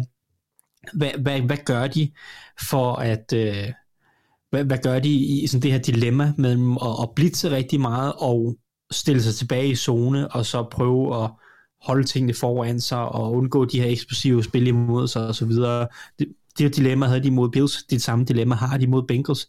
I den første kamp mod Bengals, der valgte de at sige, vi blitzer Joe Burrow øh, hele dagen lang, og, og, og det så vi jo så, hvordan det gik. Altså han kastede bare bolden til Jamar Chase i blinden, som så bare greb bolden hver gang og, og scorede touchdowns på stribe. Ikke? Altså, det dilemma skal de håndtere igen, så jeg, jeg har svært ved at forestille mig, at de går ind til kampen med samme approach. Jeg tror ikke, vi skal forvente, at Bills, de, undskyld, uh, Chiefs, de, øh, de blitzer en hel masse mod Joe Burrow. Jeg tror, de kommer til at, at, at køre meget mindre man coverage, og prøve at hjælpe meget mere mod Jamar Chase, spille meget mere med to safeties dybt, fordi de har allerede set en gang, at, at de har ikke lyst til at, at, at udfordre Jamar Chase og Joe Burrow til at slå dem øh, mod blitzen. Det, det, det matchup har de tabt en gang. Så nu, så nu er vi i det dilemma, at, at nu skal de spille meget mere 20 high. De skal levere noget helt andet, noget som de egentlig ikke er så bygget så godt til, og noget de ikke er helt så komfortable med. Og det så vi også lidt mod Bills, synes jeg jo. Jeg, jeg synes, vi så mod Bills, at, der spillede de mere 20 high, end de normalt vil gøre. Der blev stadig blitzet fra tid til anden. Uh, Spagnolo er trods alt Spagnolo, han kan ikke lade være. Uh, men de spiller meget mere 20 high, end de normalt vil gøre, og, og Bills var klar på det. Øh, uh, Bills så klar til at udnytte midten af banen meget mere, for når du spiller med to safeties dybt, så er det typisk noget, som, som, som gøres for at hjælpe lidt mere udvendigt, men så åbner det lidt mere op i zonerne omkring midten af zonerne ned igennem. Altså Gabriel Davis' touchdowns var, var ned igennem midten nærmest alle sammen. Jeg ved godt, det ene er, der, der slår han en safety dybt, og den anden gang blitzer de og så videre. Men rigtig mange af hans catches var hen over midten, ned igennem midten af banen, i de her tre og fire wide receiver sets, fordi det er der, der bliver åbent. Og jeg synes stadig, at Bengals har våbnet til at udnytte det også. De har en Tyler Boyd, der kan ligge og arbejde i midten af banen. De har en CJ Usoma, som er, som er hurtig nok til at, at tro seamen, altså øh, ned igennem midten af banen øh, på indersiden af safeties, mm. øh, når, når det bliver spillet med to dybt. Øh, og, og plus, at der kommer nogle, nogle af de her elementer med T. Higgins kommer mere i spil, når, når vi skal arbejde lidt mere hen over midten. Så, så jeg synes, at Bengals kan give det samme dilemma til Chiefs, som Bills gjorde med at hvis de blitzer en hel masse, så har de våben på ydersiden til at slå man coverage og blitzen. Hvis de vælger at stille sig tilbage i 20 high øh, med to safeties dybt, så har de folk, der kan arbejde hen over midten. Higgins, Boyd, Yosama, øh, sågar Joe Mixon i, i, i kastespillet kan også øh, arbejde med nogle af de her linebacker. Så, så, så, så det dilemma, synes jeg, øh, Bengals præsenterer for dem. Og, og det, det, er, det er grunden til, at Bengals sagtens kan gøre noget af det samme som Bills. Og Bills ja. var 13 sekunder for at slå ja. Chiefs, ikke? Så, så det, det er den ene ting. Altså, så vil jeg sige, den sidste ting, jeg vil nævne, tror jeg, det er jo det helt store spørgsmålstegn for Bengals, det er jo den offensive linje. Vi så, hvordan den fik, mm. den fik, den fik høvl i weekenden øh, mod Titans. Men jeg synes jo, der er forudsætninger for, at, øh, at den offensive linje holder bedre stand mod Chiefs end mod Titans. Det gjorde det i hvert fald i uge 17. Det gjorde den i uge 17, og jeg læste en rigtig interessant artikel fra, øh, fra PFF her, øh, for, for, for, få, eller for kort tid siden, øh, hvor de, de, sådan ud, de, de outlinede lidt, hvordan er det, man får pres på den her Bengals offensiv linje? Hvad er det, de har problemer med? For det første kan man sige, at højre siden er klart den dårligste. Uh, Isaiah Prince og, og Hakim Adeniji, som, som står for højre siden, er, er, er, er svagheden. Det er de svageste to spillere på den her linje. De elendige. Uh, hvad siger du? De er elendige.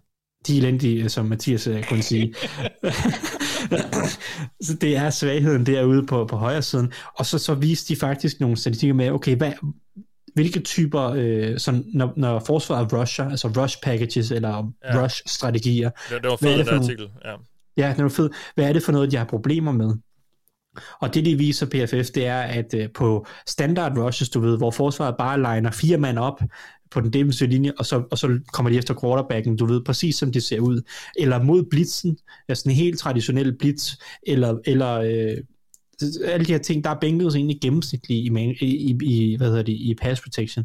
Der, hvor de har kæmpe store problemer, det er med det, som, som PFF, de kalder, eller det er ikke kun PFF, der kalder det, men som de er defineret som, som creepers, eller simulated pressure. Mm. Og en creeper, det er, at du kun rusher tre eller fire spillere, men det er ikke dem, du forventer, det skal være, så at sige. Så det, det vil sige, at du tager en defensiv linjemand, og så dropper han tilbage i, i opdækningen, og så kommer der en linebacker, eller en safety, eller et eller andet andet, så ved, krybende op til, altså krybende op til linjen. Ja, så og kan så der være en, en, en edge, der trækker tilbage i coverage, for eksempel. Præcis, ikke? Ja. Så, så hvis for Bengals tilfælde, så måske uh, Sam Hubbard hopper tilbage i coverage, og så kommer øh, så kommer der en linebacker øh, og blitzer, eller så i gåsøjne blitzer. De ja. rusher stadig kun fire mand, men han kommer krybende op, mm. og er så den fire mand i stedet for en Sam Hubbard. Øh, eller simulated pressure, hvor at der står på linjen, hvis noget, vi ser for eksempel Dolphins og Patriots gør rigtig meget, øh, stiller fem, seks mand op på den, de- altså helt op foran, op i hovedet på øh, den offensive linje, og ligesom siger, Nå, nu kommer vi med, nu tror vi med fem eller seks mand.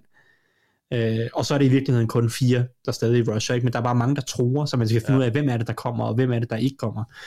Øh, og, og det, de, det, det har Bengals store problemer med, med den her lidt unge offensive linje, at identificere de her forskellige ting, og ja. øh, kommunikere, og øh, alle de her ting. Og, og, og det er noget, som Creepers, det er noget, som, som Chiefs nærmest aldrig bruger. Jeg tror, det var det, der hold, der havde næst, øh, næst øh, laveste sådan, brug af, af den type pressure. Øh, og øh, i forhold til simulated pressure er, er, er Chiefs kun ikke gennemsnitligt hold. Så i forhold til Titans, der er rigtig gode til at disguise deres pressure og sådan øh, så, så, så Chiefs lidt nemmere at læse i, øh, op foran, og det, det er noget, som kommer Bengals til fordel i forhold til, at den offensiv linje ikke bliver udstillet på samme måde, som den gjorde mod Titans. Det tror jeg var de ting, jeg havde med til Bengals. Ja. Jeg ved ikke, om det var overbevisende nok for dig, Mathias. Jo, men det, det, det synes jeg egentlig. Altså, det, det synes jeg. Altså, jeg, jeg, vi har jo, jeg har jo lige set dem slå Chiefs, uh, og det, det gjorde de så også ved modsat Bills at være rigtig gode til at styre øh, kampbordet. Uh, især til sidst. Jeg ved godt, de fik hjælp af nogle penalties og sådan noget, men, men der, der, der, der gjorde de jo netop det, som Bills ikke kunne. Altså at forhindre, at uh, Mahomes fik bolden til sidst. Øh, så, så allerede der øh, kan de måske have en lille fordel ved at være lidt klogere. Øh, men, men det kommer jo... øh, det bliver en helt anden kamp, det her, tror jeg. Fordi det er på Arrowhead, og der kommer til at være sindssygt højt. Og det, øh, det så vi, de kæmpede med øh, i, i Nashville i lørdags, Bengals. Altså han, de, Zach Taylor var, var skidt til at få, få spilkanalen, han sagde det selv, så det er forhåbentlig noget, de har fokus på i den her uge, men, men det var noget, der, der ryster dem især i, i første halvleg på det angreb der. Så det er noget, de skal vende sig til, så, så det bliver en lidt andet matchup. Og, og, og jeg synes allerede, selvom det kun er, ja, hvad er det så nu, fire uger siden, øh, at de mødtes sidst, det her Chiefs hold, synes jeg nærmest allerede er et, er et helt andet base nu. Altså det angreb er bare på en opad, opadgående kurve, og bliver bare bedre og bedre, virker som om, for uge, uge for uge. Øhm, så, så det her forsvar, Bengals forsvar, skal virkelig, komme virkelig på arbejde endnu mere, end, end de gjorde sidst. Og, og det der, fordi der lukkede de jo af for Chiefs i anden halvleg. Tre point scorede de kun. Mm. Øhm, jeg tror... Øh, jeg tror, der skal noget af det der held til, som der var i øh, mod, mod Titans også for Bengals. Altså, der skal simpelthen laves nogle turnovers. Der skal simpelthen laves nogle turnovers. Øhm, og, og, de skal være heldige. Og de skal håbe på, at, øh, at Mahomes er, bliver lige så uheldig igen, som han var i starten af sæsonen. Jeg ved også godt, at han lavede nogle dårlige kaster, men der var han også sindssygt uheldig med, med de her turnovers. Så, så, så det, det er sådan noget, der skal til for, at, øh, at Bengals kan vinde den her kamp. Men sådan er det næsten altid for alle hold. Altså, Chiefs var, Chiefs var også heldige på nogle punkter Ja, ja, ja. ja. mod, mod Jo. Bills. Ikke? Ja, altså, jo, jo. Det, det, var nærmest kun Rams, der ikke var heldige, men de var så lige ved at forære det væk Ja, ja, i weekenden. ja. Ikke? Men, men altså, alle, de her, det er så tæt. Der er så mange gode. Mm. Alle, alle hold er gode her til sidst, når Ja. ja. vi kommer blandt de otte sidste, typisk. Ja, Ja, ja. ja. Så er alle hold gode. Ja, det er det. det, er det. Øh, og så skal man have noget held nogle gange. Altså, den skal lige bounce den rigtige vej, bolden. Ikke? Nå, Mark. Nu skal vi høre, hvorfor Chiefs spiller sig i sin øh, tredje Super Bowl i træk. Ja, altså, øh, nu snakkede jeg også Chiefs i sidste uge, og du kan jo kopiere meget af det, jeg sagde, og så, og så tage det igen, fordi det gælder også her. Uh, vi kan starte igen med, med the one and only Patrick Mahomes, som igen er deres grund nummer et til at vinde den her kamp. Og det er han stadigvæk, fordi han er den bedste quarterback i NFL. Altså, hvad kan den mand ikke? Hans løbetrussel i sidste uge var enormt vigtig, uh, og når han begynder lige pludselig at løbe for plus 10 yards, når, når presset endelig kommer ind til ham, og ellers besidder de evner, han gør i kastespillet, så er det jo unfair. Altså, det er nærmest som at, at møde en øh, 12-årig i matten. Altså, det er, det er sgu unfair. Uh, og det er jo faktisk på en eller anden måde noget af det fede ved at, at tale for en Chiefs-sejr her, for jeg kan sige næsten alt, og så er der en mulighed for, at det kan ske. Fordi når Kelsey, Tyreek Hill, Mahomes og så videre, de nærmest øh, finder på spil på banen, så er vi jo ude i noget, der, der er ret særligt. Altså, de har så frie tøjler til at gøre, hvad de vil.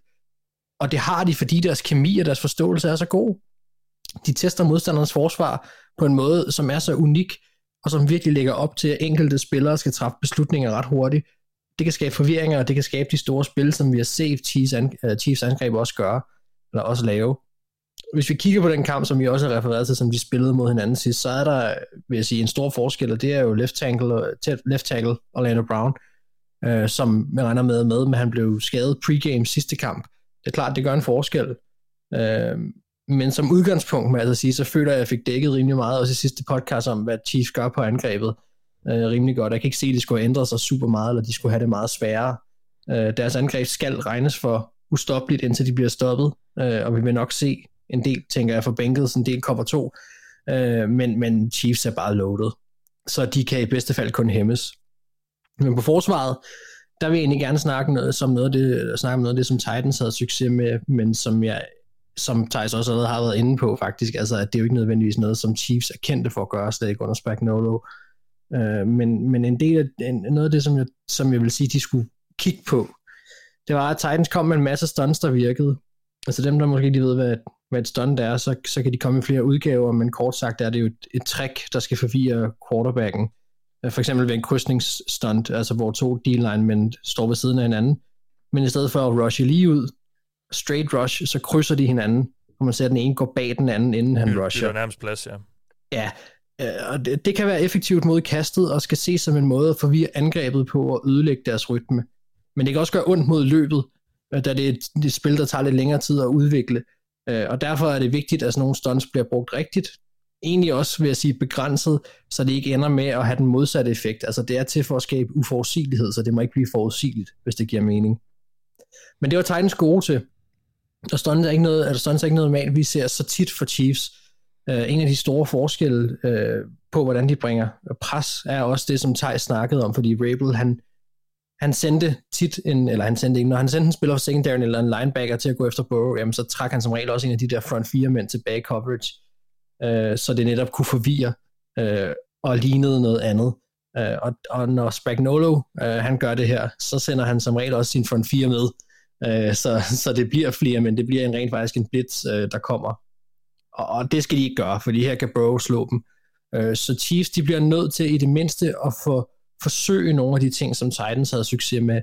Og jeg vil foreslå, at man, man sætter Ingram op på nogle, slø, op på nogle stunts. Øh, sæt forsvaret op på den måde. Også Chris Jones, altså få ham i gang på den måde. Fordi det er ikke nødvendigvis Ingram, der skal ind og ramme ham, men det kan Chris Jones, når han kommer udenom. Øh, og, det, og det er vigtigt, at, at Jones han ikke bare bliver isoleret, men at han bliver sat op på den måde, fordi ellers så bliver det sgu ikke fornemt, men, men så får øh, Bengals en mulighed for at styre Chris Jones, og det, det må de ikke. Fordi den store forskel på Titans og Chiefs, det er, at hvis Chiefs de starter en sackfest på Burrow, så vinder de kampen. Altså deres quarterback kommer ikke til at koste den kampen, som Tannehill gjorde. Øh, og vi, vi så også, hvad der skete, når Burrow blev forvirret blandt andet af de her stunts også. Jamen, så vil han gerne holde bolden lidt for længe, og der kommer ikke rigtig nogen omstillingshjælp for Taylor i spilkald eller noget ekstra pass protection.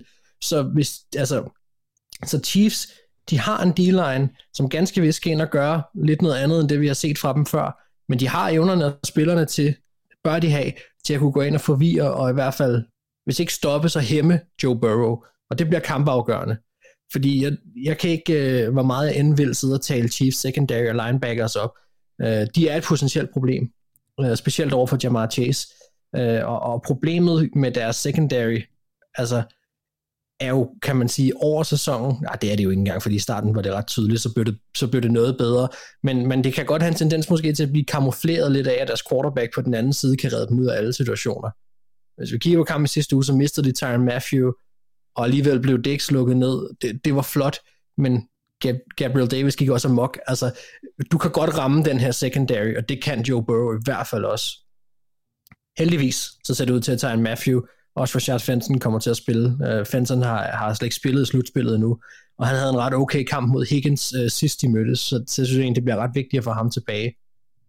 Så Chiefs de vinder, fordi de har Mahomes, uh, og det skal selvfølgelig ses på flere lag. Mahomes er, og angrebet er så gode lige nu, at uh, selvom forsvaret skulle lukke point ind, så, så kan de altså gøre en forskel, uh, så længe der er tid på klokken. Og det tvinger Zach Taylor, vil jeg sige, til at starte med, til at være aggressiv og og når, når de er aggressive på den måde, så er der jo selvfølgelig en mulighed for at lukke kampen, ikke bare på angrebet, men, men også med sit forsvar lige pludselig.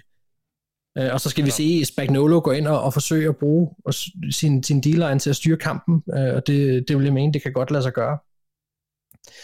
I forhold til et matchup, hvis du gerne vil have det, Ja, ja. Øhm, altså, hvis ikke at Bengals kan sække Patrick Mahomes, så er det slut. At de bliver nødt til at kigge, synes jeg, på nogle af de ting, som de måske plejer at gøre mod Lamar, som de kender ret godt. Ik- ikke, ikke 100% det samme, men nogle af de ting. Altså, de bliver nødt til at være fokuseret på, at spillet skal afsluttes i et sack, ellers er det ikke godt nok. Hvis ikke Mahomes ligger på jorden, og fløjten har lyttet, så kan han ramme dig, og han vil ramme dig. Og der kan vi tale om Hendrickson over for Brown. Altså, de har som sagt ikke stået over for hinanden før, og Hendrickson og hans hastighed, vil jeg sige, bliver enormt vigtig. Hvis du skal ind til Mahomes hurtigt, spillet må ikke nå at udvikle sig, øh, og, og, og det er næsten ja, umuligt. Men, men øh, kan Hendrickson komme hurtigt på siden af Brown, så har han måske en chance for at spille en stor kamp og en stor rolle i, hvordan det her udfald bliver. Så, øh, så jeg vil glæde mig til at se, hvordan Trey Hendrickson kommer til at spille den her kamp, fordi jeg tror, han kan... Han, hvis han får en stor kamp, så tror jeg også, Bengals får en stor kamp. Ja. Jamen, nu har vi hørt lidt fra begge lejre. Anders, jeg, kunne godt, jeg ved godt, du ikke har skulle, skulle sætte dig ind i den her kamp, jeg kunne godt lige tænke mig at hive dig ind her på den alligevel. Øh, Hvad er de, sådan, din fornemmelse med det her, og hvad, hvad forventer du at se? Ja, altså, jeg har, jeg har svært ved at se... Jeg har, jeg har jo været... Øh, øh, øh, øh, hvad, det hedder? Skyggefan af Bengals i år. Ja. Øhm, jeg, jeg, har- jeg har svært ved at se det i den her kamp. Øhm, Ja. På grund af Patrick Mahomes. Øhm, og så også fordi der var så mange issues mod Titans, som et bedre hold ville... Altså, det ville de øh, udnytte. Øh, så, så jeg tror, det er svært for dem at få et, et, det samme script, og som de havde i, i kamp 1, eller det, den kamp, de vandt i, i den regulære sæson. Men jeg, jeg har også en, jeg har også et eller andet sted, i, dybt inden i mig sidder der også en, en, en lille nisse, der hedder Lars, og siger, at Bengals forsvar kan også godt overraske. Og de har spillerne til at, at steppe op. Hvis Jesse Bates spiller, som han gjorde mod Titans, og han er tilbage til at være Jesse Bates, Ja, han er stemplet ind her i slutspillet. puha, det gør en forskel for, for, for Bengals, fordi så har de pludselig den der elite-spiller på, på defensiven, der kan gøre en forskel. Ja. Øhm, han, kan blive, han kan blive afgørende. Spiller han skide godt, så, så, øh, så kan han lave nogle af de spil, der er afgørende Ja. Øh, for kampen. Men, men åh, jeg, altså det, øh, jeg, jeg har fornemmelsen til Chiefs, Ja. over, over at det bliver sjovt at se. Ja. Jamen, Hjertet øh, siger Bengals. Nu vil vi høre, hvad de to andre siger, når vi skal sætte vores picks. Lige om Ja. lidt. Jeg, øh, ja, nu, nu kommer jeg også selv lidt med mit, med mit bud lige før, og at, altså, det ser svært ud. Det, det er jeg med på. Altså, mm. øhm, det, det er jo bare så vildt, at de er her, øh, Bengals, i den her kamp. Øhm, men, men jeg troede også, jeg troede også, de ville få det mega, mega svært i u 17, og det gjorde de også til at starte med, men så skete der et eller andet, og jeg ved ikke, altså, så, så jeg, jeg tør sgu ikke, øh, men, men jo, altså jeg vil blive overrasket, hvis, jeg vil blive mega overrasket, hvis Bengals vinder, fordi den ligger til Chiefs, synes jeg, og de, øh, igen, som jeg også sagde før, med den kurve, de lavede til at være på, øh, i hvert fald især på angrebet forsvar, så måske på en nedadgående kurve, efter det blev rigtig godt der hen mod slutningen af sæsonen. Øh, med den kurve, de angreb der er på, så, så ser det sgu bare, øh, det ser lidt, lidt svært ud, og, og det er på Arrowhead og så videre, så ja.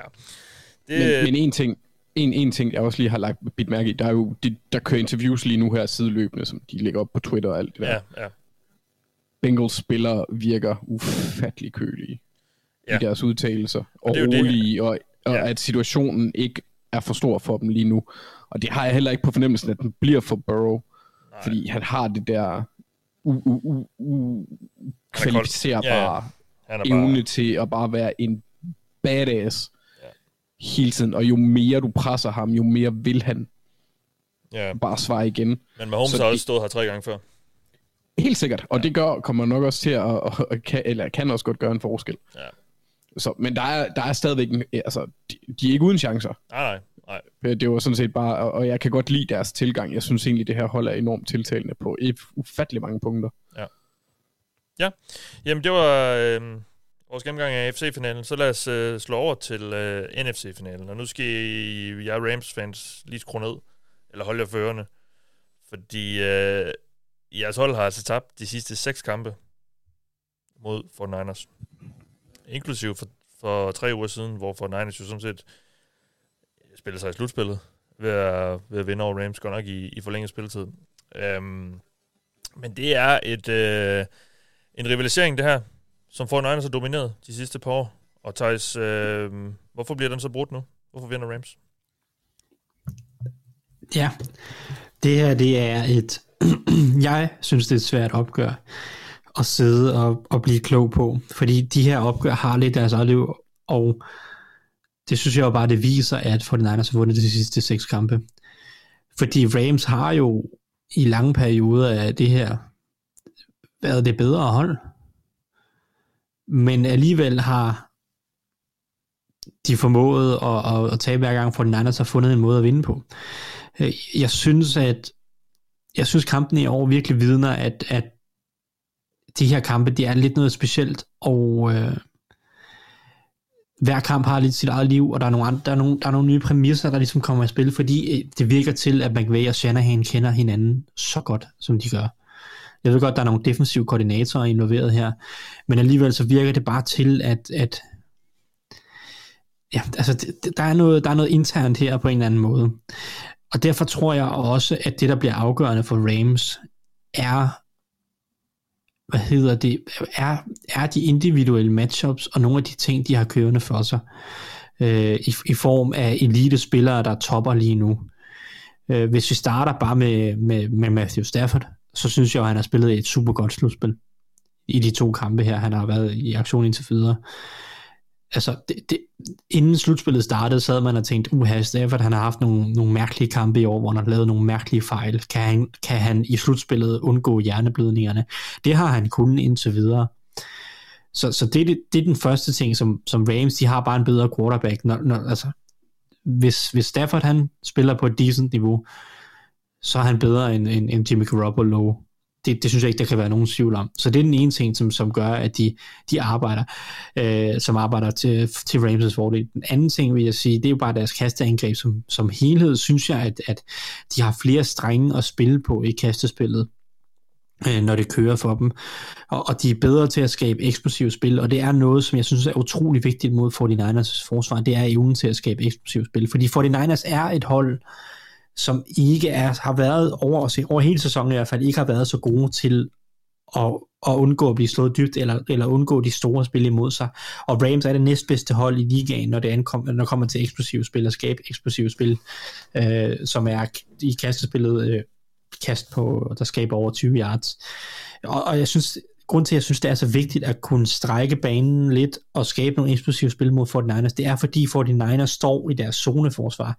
49ers forsvar er et zoneforsvar, sender fire mand, der er typisk ikke de store dikkedarer, det er de fire mand, der står op foran, det er Bosa, det er Armstead, og så er det en rotation af Ebukam og Arden Key og DJ Jones og alle de her typer, dygtige typer, der står op foran. Og så ellers, så, ellers så, spiller, de, så spiller de coverage nede bag i.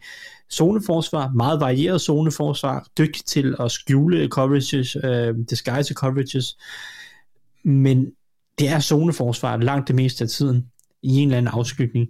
Og det er bare vigtigt at kunne tro lidt dybt og trække det her væk, så du ikke, altså fordi 49ers har en masse dygtige uh, secondary spillere linebacker, de er rigtig dygtige til at takle. Så hvis du bare, og de er dygtige til at læse spillet, de er dygtige til at reagere, så hvis du bare leverer en masse korte kast, så lukker de ned for det. Du kan ikke få lov til bare at, at jagte dig vejen øh, forbi det her forsvar. Altså jagte noget med yards after catch. Du, du bliver nødt til at tro ned ad banen, du bliver nødt til at strække den, øh, for, fordi der, hvis der er en ting i den her secondary, der mangler en lille smule, så er det en lille smule fart. Det er ikke de hurtigste defensive backs og cornerbacks, de har løbende rundt. Dante Johnson er rimelig langsom. Øh, Jacquizzi Guittard er heller ikke nogen hurtig safety. Øh, så der er noget der, du bliver nødt til at kunne tro dem altså, og det synes jeg Rams kan. Fordi de har Van Jefferson, der har god fart, har vist sig at tro dybt. Odell Beckham kommer mere og mere, mere i, med i det, og kan tro dybt. Cooper Cup har vi set, kan, kan vinde dybt, og kan vinde dybt ned igennem midten af banen. Øh, det kan du vi bare spørge Buccaneers om. Øh, så, så jeg synes, at de her evnen til at skabe eksplosive spil og tro, trusler på ydersiden, jeg synes, de har de våben, der skal til til at strække banen. Og det var en ting, jeg diskuterede en lille smule med nogen på Twitter i sidste uge, fordi at Packers op til kampen, den kamp, det er mod 49ers, øh, Marquez Valdes uh, øh, Scantlin, uh, Marquez Valdes Scantlin, uh, I guess, uh, deres uh, Packers wide receiver, som er deres klart bedste dybe trussel, ja. var skadet i kampen mod 49ers. Og jeg skrev på Twitter, det er et større tab, end, man, man, end det normalt vil være, fordi det er så vigtigt mod 49ers, at du har nogen, der kan strække banen og få 49ers zoneforsvar til at respektere det dybe. Og det synes jeg, at Rams angreb som udgangspunkt er i stand til.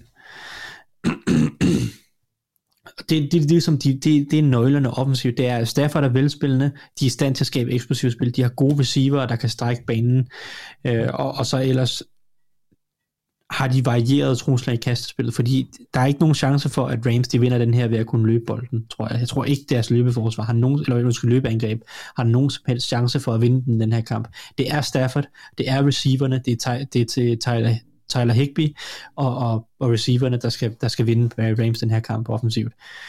Øhm, og det synes jeg, de er dygtige nok til. Ja.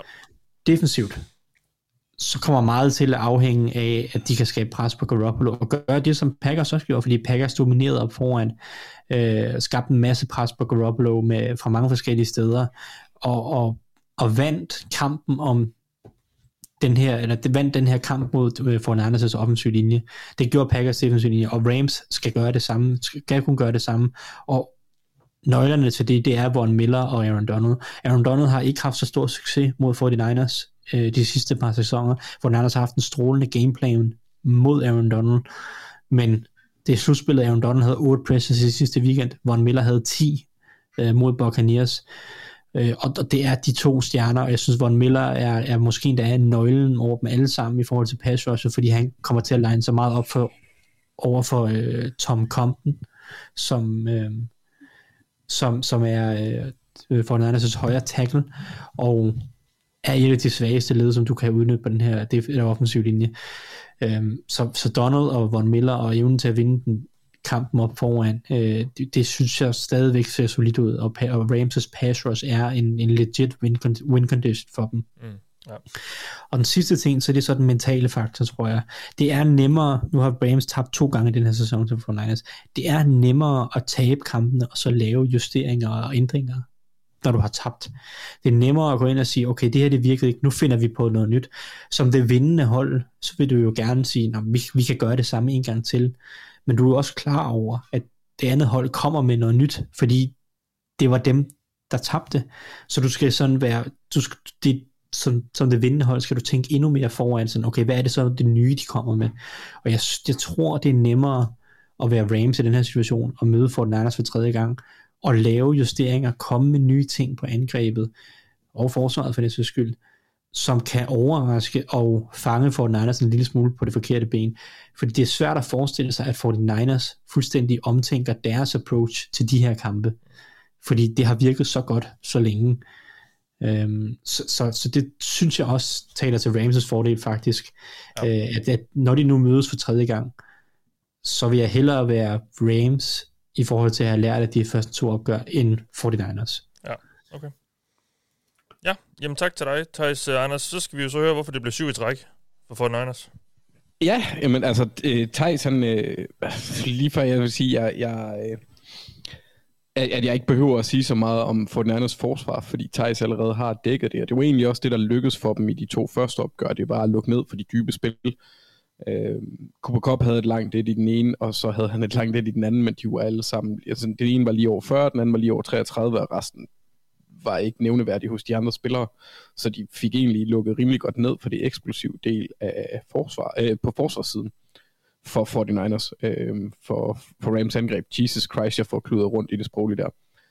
Men, øh, så, så Rams angreb, øh, eller Bagaka, 49ers forsvar har Thijs egentlig dækket rimelig godt op øh, i forhold til, hvad de skal gøre. Øhm, og på angrebet er det jo sådan lidt sjovt, fordi det er jo også to forskellige tilgange, der gjorde, at de vandt øh, i de foregående opgør. De to foregående. Det hjælper så selvfølgelig også lidt, at Matthew Stafford, han, øh, han lavede et par Jimmy Garoppolo's i de kampe. Han havde to interceptions, inklusive pick 6.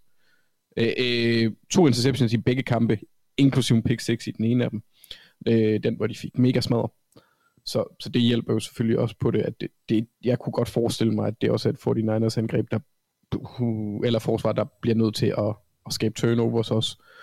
Øh, men den defensive linje har en klar fordel. Øh, og det kan godt være, at Joe Noteboom, han lignede en øh, reinkarnation af Joe Thomas i weekend, eller hvad var det? Jeg så nogen, der lavede den joke, eller hørte nogen, der lavede den joke. Man spillede jo fremragende øh, mod Buccaneers erstatning for Andrew Whitworth, der var skadet, så hvis han stadig, eller skal dække venstre tackle op igen, kan det også blive noget af en opgave. Øhm, på angrebet for 49ers, de kan gå en del vej, men jeg vil forestille mig, nu hvor det er Shanahan, det bliver meget løberafhængigt. afhængigt. Altså, de, de skal have succes med at løbe bolden. Det kan man også godt mod Rams. Det er ikke nemt, men det kan man. Øhm, også fordi det er der, de har deres største playmaker, kan man sige. Han er jo lidt en blanding. Debo Samuel, han skal både løbe og gribe bolden. Han skal have en stor kamp for, at de vinder den her. Hammer Kittle skal gerne brage igennem øh, har jeg på fornemmelsen. og det gør de også her. Øh, fordi Kittle har et fremragende matchup i forhold til øh, Ramses linebackers generelt, hvis de kan arbejde ind over midten der. Troy Reader er et øh, problem med i forhold til, øh, til opdækning og så mange andre punkter. Han har jo nærmest været lidt en prylknappe for, for en del øh, amerikanske øh, fodboldeksperter inde på Twitter. Øhm, så, så jeg vil angribe jeg vil angribe øh, hvad hedder det, Troy Reader. Og så vil jeg også lige sige i forhold til, øh, til, til 49ers turnovers, det siger jeg også med det i mente, at Jimmy Garoppolo kommer til at kaste en turnover. Jeg sagde det i sidste uge. Han gjorde det også. Han kommer til at gøre det igen. Det gør han bare. Han, han tager en eller anden hovedløs beslutning, hvor han tror, han er Brett Favre. Øh, og så laver han en turnover. Så, så Rams, eller 49ers skal gøre noget på forsvaret for at udligne den. Øhm, og det kan deres defensive linje så gøre. Men på angrebet, der er det løbespillet, jeg tror, de, de får mest, altså løbespillet og så deres profiler, der bliver mest afgørende. Øhm, ja, Ja. så det er egentlig, jeg tror på det er forsvarsdelen for, for, for 49ers, der skal vinde den for dem. Mm. Øh, det, det, det er det, der gør dem klubs, det er den defensive linje. Øh, så, så det, de, får de en god kamp, så, så har Rams, øh, 49ers en god chance. Er du nogle matchups, vi skulle høre, eller... Ja, men Thijs han tog det ene, det var derfor, jeg sagde shh til Nå, ham på et det er tidspunkt. derfor, okay. Ja, ja, ja, jeg var lidt i tvivl om, det var fordi, Ja, men jeg godt du høre det. snakke for højt eller noget. Ja. Ja. Nej, nej, nej, undskyld. Okay, ja, nej, det var ikke det. Det var, øh, det var fordi, du tog Tom Compton mod Von Miller, og det er simpelthen bare det mest øh, ulige matchup ever i, i, eller i den her runde. Hold nu kæft. Som Tyson sagde, øh, 10 pressures i den foregående kamp, og Von Miller har bare været øh, i, i, i hele slutningen af sæsonen, begyndt at ligne sig selv, og nærmest Ja, en yngre det- udgave af sig selv. Han er blevet sige. bedre og bedre og bedre og bedre. Ja. Øh, Aaron Donald-effekten, om Ja, ja. man vil. og, øh, så, så det er et mega vigtigt matchup. Hvis det er sådan, Tom Compton, han bare gør en nogenlunde figur der, øhm, så er det en stor hjælp for 49ers. Og så det andet, det var Debo mod alle. Mm. Ja. Fordi han er det centrale. Han er, han er deres Jenga piece, om man vil. Øh, nu kan jeg klods med jords brik. Hvis man fjerner ham, så falder hele lortet ned. Mm. Ja. Øhm, så han skal have en god kamp. Jeg, jeg tror ikke, jeg fik nævnt noget, noget matchup på den anden side af bolden egentlig. Altså når Rams men- har bolden. Nej, jeg tænkte bare, at du havde inkorporeret lidt, som du plejer. Jeg havde inkorporeret en lille smule, men jeg vil faktisk gerne sætte, en, sætte, en, sætte et kryds på ryggen af øh, Jimmy Ward. Ja. Ja. 49ers' alsidige safety, som jeg tror får en nøglerolle for 49ers i, i deres øh, håb på at, at lukke Cooper Cup og øh, måske også Tyler Higby ned. Higby havde øh, to touchdowns i, øh, i uge øh, 18 her, da de to hold mødtes. Øh, og, og det er, øh, når 49ers spiller så meget zone som de gør, så vil det typisk å- øh, åbne hen over midten, og det er der Cobb og, og Higby øh, arbejder rigtig meget tiden. Og Jimmy Ward er meget vigtig for 49ers i den måde, de håndterer nogle af de her, øh, især Cooper Cup, når der skal to mand på ham, vil, vil Jimmy Ward typisk være en af de to. Øh, så, så der, øh, der, der, han får en vigtig rolle, og jeg synes, han har faktisk haft nogle lidt lunkne kampe i forhold til at tillade nogle, nogle touchdowns og nogle yards her de sidste to-tre uger. Øh, så, så der er noget øh, interessant i forhold til, hvordan han øh, bliver brugt. Så, så hvis jeg var, så ville jeg holde en lille smule øje med ham Ja. øh, i kampen. Jamen, så lad os lige få dig ind her, Mark, ligesom vi gjorde med Anders før. Um, et, uh, et divisionsopgør her, de kender hinanden rigtig godt, de to hold her. Hvad, hvad, hvad tror du, det bliver for en kamp? Og, uh, og kan, kan 49ers blive ved med jo lidt overrask, som, som de har gjort? Så længe Kyle Shanahan er deres head coach, så kan Fortnite blive mere overrask. Uh, øh, det er jeg helt sikker på. Og jeg synes heller ikke, at den her den er givet til nogen af holdene på forhånd. Jeg synes, der er en favorit. Jeg synes, Rams er favorit. Men jeg synes bestemt, 49ers har en chance øh, for at vinde den her kamp. Jeg glæder mig ustyrligt meget til at se den. Jeg vil faktisk bare sige, det her slutspil, der er blevet indkapslet, og med weekenden, vi havde sidste uge, det er et af de fedeste slutspil, jeg kan huske, fordi jeg føler også, at jeg kan selv sådan fra en personlig vinkel af, faktisk godt lide de hold, der er tilbage. Jeg kan godt, jeg kan godt lide historien, der er de hold. Jeg kan godt hæppe på de hold, der er tilbage. Jeg kan godt se nogle fede potentielle Super Bowls i, hvad end det må ende med. Så lige nu synes jeg bare, at vi som fans er, er virkelig godt stillet. Mm. Men altså, selve kampen her, nogle to af de mest geniale offensive kreatører som, som head coaches, som samtidig også er forskellige, det er to typer forskellige angreb, vi vil se. Det er to typer forskellige quarterbacks, vi vil se. Det er to forskellige indgangsvinkler. Og der er nogle kæmpe profiler på, på forsvaret også, som virkelig øh, kommer til at være underholdende. Øh, mm. Jeg tror, det bliver en...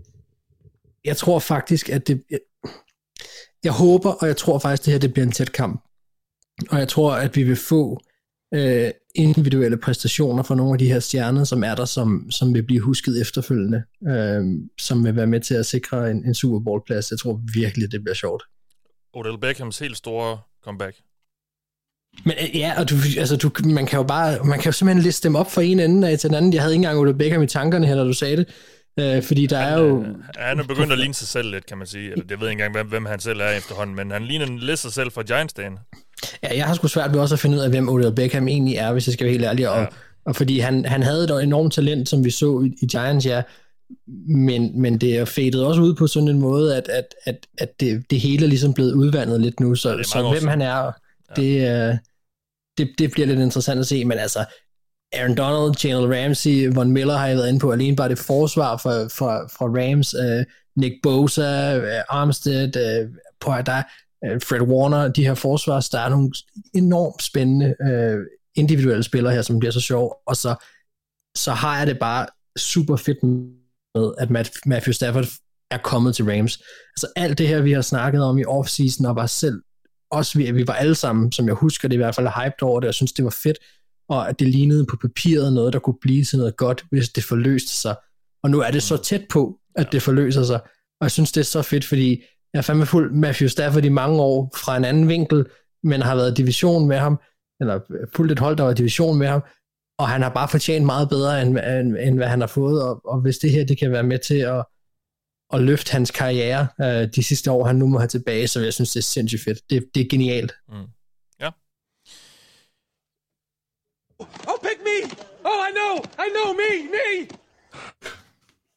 Jamen, det er jo øh, tegnet på, at vi skal have sat vores picks. Vi skal have øh, komme med vores bud på, hvem vi tror, der vinder. De her to kampe, som der jo øh, er tilbage at spille på. Og øh, hvad siger du? Sagde du noget? Var der nogen, der sagde noget? Det tror jeg ikke. Jeg hørte noget. Det lød som om, det var Anders. Jeg, jeg ved det ikke. Nå. Jeg også sagde ikke meget. noget. Nej, okay. Jeg var, jeg var på mute. Okay, jamen jeg hører spøgelser, så. Um, vi, skal have, vi skal lige have, have givet et shout-out til, hvem der var bedst i Dogligaen i sidste uge ind på Pix.dk. Og der var øh, 32, der ramte alle rigtigt i wildcard-runden. Som, øh, ja, nu ser du, at slutspillet har været fedt, øh, Mark, men en wildcard-runde var lidt en, en fuser. En, Ja, eller sidste uge sagde jeg var fed. Ja, okay, jeg synes, jeg synes Ja. du, du får det ud til hele, hele slutspillet. Men ja, øh, Ja, okay, ja. der var rigtig mange, der ramte rigtigt i wildcard-runden, men der var kun to, der ramte rigtigt i divisionsrunden, hvor det jo altså var et par kampe færre. Og den ene, det var Anders Salomonsen, og den anden, det var Thomas Holm Larsen. Og øh, der er altså også en ny top 3, fordi med den her perfekte runde, der hopper Anders Salomonsen altså op på førstepladsen, samlet i Dogligaen. Så Anders er nummer et nu, og Mads Vest Larsen, som lå nummer et i sidste uge, han er nu nummer to, og Sune Vendelbo Enevoldsen, som jeg, øh, nu bliver jeg i tvivl. Jeg tror ikke, Sune var i top 3 i sidste uge. Han er nu på tredjepladsen. Og det er altså de her tre, der lige nu ligger til at vinde en uh, Dog Cup, som uh, alle i, der slutter i top 3 samlet i Dogligaen efter Super Bowl gør. Og uh, det er rigtig spændende. Uh, det, der kan virkelig ske nogle forskydninger her, uh, de her, når der ikke er så mange kampe at ramme på. Um, det kan der også normalt. Altså, ved, står vi kun for de, er det kun de tre, der ligesom, eller har vi en, en, en top 5? eller noget, der kan, det, det, er ret tæt i toppen jo. Uh, så det er ikke kun de Okay. tre, der kan vinde, men det er de tre, der, der ligger til det lige nu jo. Um, Ja. Men, øh, men der, er jo en, der er en del deroppe i toppen, og igen, øh, det, det kan jo virkelig... Øh, hvis, du, hvis du rammer forkert her, så, så er det jo dyrt. Det er jo rigtig dyrt det må man sige. at ramme forkert nu. Um, så, um, så det er spændende. Og øh, ja, de ramte fire rigtige, Anders og Thomas. Vi ramte to rigtige kun.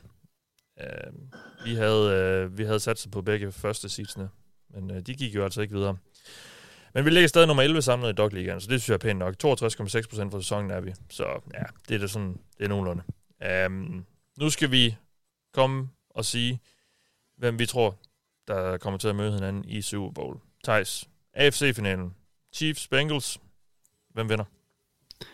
Det tror jeg. at Kansas City Chiefs gør. Uh. Ja, Ej, jeg synes, jeg synes stadig, det er dem, der, der har mest at skyde med. Ja. Jeg tror, det, det er dem, der har... Det er dem, Bengals har bare virkelig, virkelig, virkelig ikke nogen fejlmarken at, at arbejde med her. Det har Chiefs. Så Ja. jeg går med Chiefs. Ja, okay. Anders? Ja, det gør jeg også. De har også den bedre offensiv linje. Det, det Ja. kan godt blive udslagsgivende. Mark, for en god undskyld. Desværre. Altså, jeg ville have taget Bengals. Ah, okay. Men altså, jeg, jeg, jeg tog jo også øh, 49ers i sidste uge, vil jeg lige sige. Men altså, det er... Jeg vil have Bengals i Super Bowl, men jeg, jeg tror også, at sagtens det godt kan lade sig gøre. Så, så, som du selv siger, der er ikke nogen fejlmarken, og, og, og de er underdogs. Det er der ikke nogen tvivl om. De er den største underdog i den her, i den her runde. Men jeg kan bare godt se dem gå ud og, og, og, og levere noget, noget offensivt. Og fordi vi lige har set Chiefs Bills spille mod hinanden, så, så har man meget hurtigt til at tro, at det kun er sådan, de kan spille. Og, og det betyder ikke, at Chiefs ikke kan gå ud og få problemer i den her uge. Selvfølgelig kan de det. Og, øh, og, og der er den her kølighed, som Anders har snakket over Bengals og sådan noget. Ja, Vi går med jeg har en Chiefs. mavefornemmelse om Bengals, og det, ja. det går jeg med. Jamen, jeg håber smart, du får ret. Men øh, vi går altså med Chiefs. Og så skal vi jo så finde ud af, hvem vi tror, der de skal møde i Super Bowl. Øh, Rams eller 49ers. Mark, du får lov at lægge ud. Ja. Jeg tager Rams. Ja. Men det, ja, og, og, det- ja, det er, det er en blanding af, at, øh, at, at det har været, været dem, jeg har set hele vejen egentlig have redskaberne til at kunne gøre det her. Og så ja. synes jeg også, at de... Jeg tror, de kan ramme 49ers her. Mm. Det, det må jeg bare indrømme, det tror jeg virkelig, de kan, og jeg tror, Matthew Stafford kan, han er det, der skulle til, øh, og også for at vinde den her kamp. Anders? Men jeg har lavet det øh, fine trick, at øh, jeg har forhørt mig hos en af vores lyttere, uden at hun ved det, og har valgt, efter hvad hendes overbevisning er, så Ka- Katja Kvarnø siger, at Rams vinder, Som er Rams-fan. som er Rams-fan. Ja. Jamen, så, jeg tror også på Rams. så, øh, jamen, så er det jo sådan set dem, der har fået to stemmer, Thijs. Du skal alligevel lige have lov at give dit besøg med. Jamen, Jeg er så glad for, at de andre to Rams, fordi så slap jeg for rigtig at tage et valg. Nå, okay, Øh, ja, fordi ja. Jeg, er, jeg, er, jeg er så i tvivl, som man overhovedet kan være. Ja. Øh, hovedet siger også Rams langt hen ad vejen, men 49ers kan bare dominere på begge de to linjer, og det skræmmer mig fra videre sans. Altså, virkelig. Især det her 49ers forsvar, det matcher så godt op mod Rams. Så lad, lad mig bare sige 49ers, for det ikke er enstemmigt, fordi jeg synes, det kan lige så godt blive 49ers. Jamen, øh, vi tror altså, Chiefs og Rams mødes i Super Bowl. Og øh, det er jo de to. Det vil også være en fed kamp. Det er de to hvis det. Det er de to hjemme. Det vil det, vil det. Det vil det helt sikkert. Også fordi Det Rams, ikke være lige så jo- fed, Rams det ikke jo være lige så så- fed som Bengals Rams, men øh, Også fordi Rams Det- vil være på hjemmebane, ja. hvis det her det sker. Så øh, det vil være lidt sensationelt. At, øh, Så kunne det vi også slippe for endelig at skulle høre om det. Ja. Vi Efter skal det, altid høre om det. jamen, det er også vildt, fordi det er, aldrig, det er jo aldrig sket før sidste år, og nu kan det så ske to år i træk. Ja, for det overstået, lad nogen vinde, og så slut. Så gider vi ikke høre om det mere. Nej. Det fede var, hvis Rams og Chargers skulle mødes i LA. Ja, hvem tror du så, der vil komme ind som fans? Der er jo ikke Øh, rigtig nogen. Ram, Rams fans. Ingen Tror dem. du det? Ja, det vil det nok være. Ja. Måske Steelers fans. Det vil bare være en blanding af celebrities og Hollywood-skuespillere og sådan noget. Og så Det er det jo i forvejen. vil de garanteret, ja, men de vil garanteret sidde, vi vil se så mange forskellige trøjer derinde. Nå, ja, ja. Jeg vil øh, tage min trøje på, når jeg skal på Arrowhead på søndag. Det er for sindssygt, Mathias. Ja. Og kæft, hvor jeg håber, de vinder. Hold kæft, jeg håber, jeg tester negativ øh, i morgen torsdag. Det har, jeg, det har jeg så forhåbentlig gjort, når, når de fleste de hører det her. Men øh, uden I ved det, så kryds alt for mig. Fordi Der øh, bliver- det der er bliver den sidste krydset. hurdle, jeg skal over. Så øh, jeg glæder mig helt sindssygt, og det er helt vanvittigt. Men øh, nu gør jeg det sgu. Og, øh, Øhm, Mathias, øh, kan vi forvente at få en... Uh, this is Joe Burrow, you're listening to the Oval Office. jamen soundbite. altså, jeg, jeg, nok ikke, nej. Du kan jo- Jeg kan ikke komme Du ind kan af jo bare spørge ham, når I vågner dagen efter. Ja, ja. Jamen, jeg har en aftale med ham. Altså, jeg tænker også bare, du kan, kan du ikke bare løbe ned og få det overstået? Du behøver jo ikke skulle tilbage igen, hvis det er. Det ville bare være vigtigt, Jeg skal, Mathias, jeg, hvis du lige fik det. baneløberen, der løb ind der i, øh, i sidste uge. Der. Ja, men ikke når kampen er i gang, når den er slut. Gør det der, så, så bliver du måske ikke væltet på samme måde. Du skal bare have det, og så kan du, så er det fint. Ja. Jeg tror ikke, jeg har Hvis du kunne nå at gider få at- et lydklip med på en, på en streaker, så ville det være fremragende, ja. Mathias. Jeg, jeg tror ikke, jeg gider at tage en nat i spjældet i Kansas City for, øh, for at møde Joe Burrow, trods alt. Og hvis også, de vinder, så sover du godt. jamen, der er også det der med at møde sin helte. Det skal man passe på med. Ja. Um, så jeg tror bare, jeg holder mig sådan lidt på behørig afstand og bare kigger på ham og savler lidt. Så kan du finde Zach Taylor, hvis det er. Så kan du se, om det gør en forskel. Ja, der kommer jeg ikke til at savle. det var det, jeg mener. Ja. Det lyder lidt forkert. Det føles lidt uartigt. Ja, Jamen, det gør det, når jeg kigger på Joe Burrow.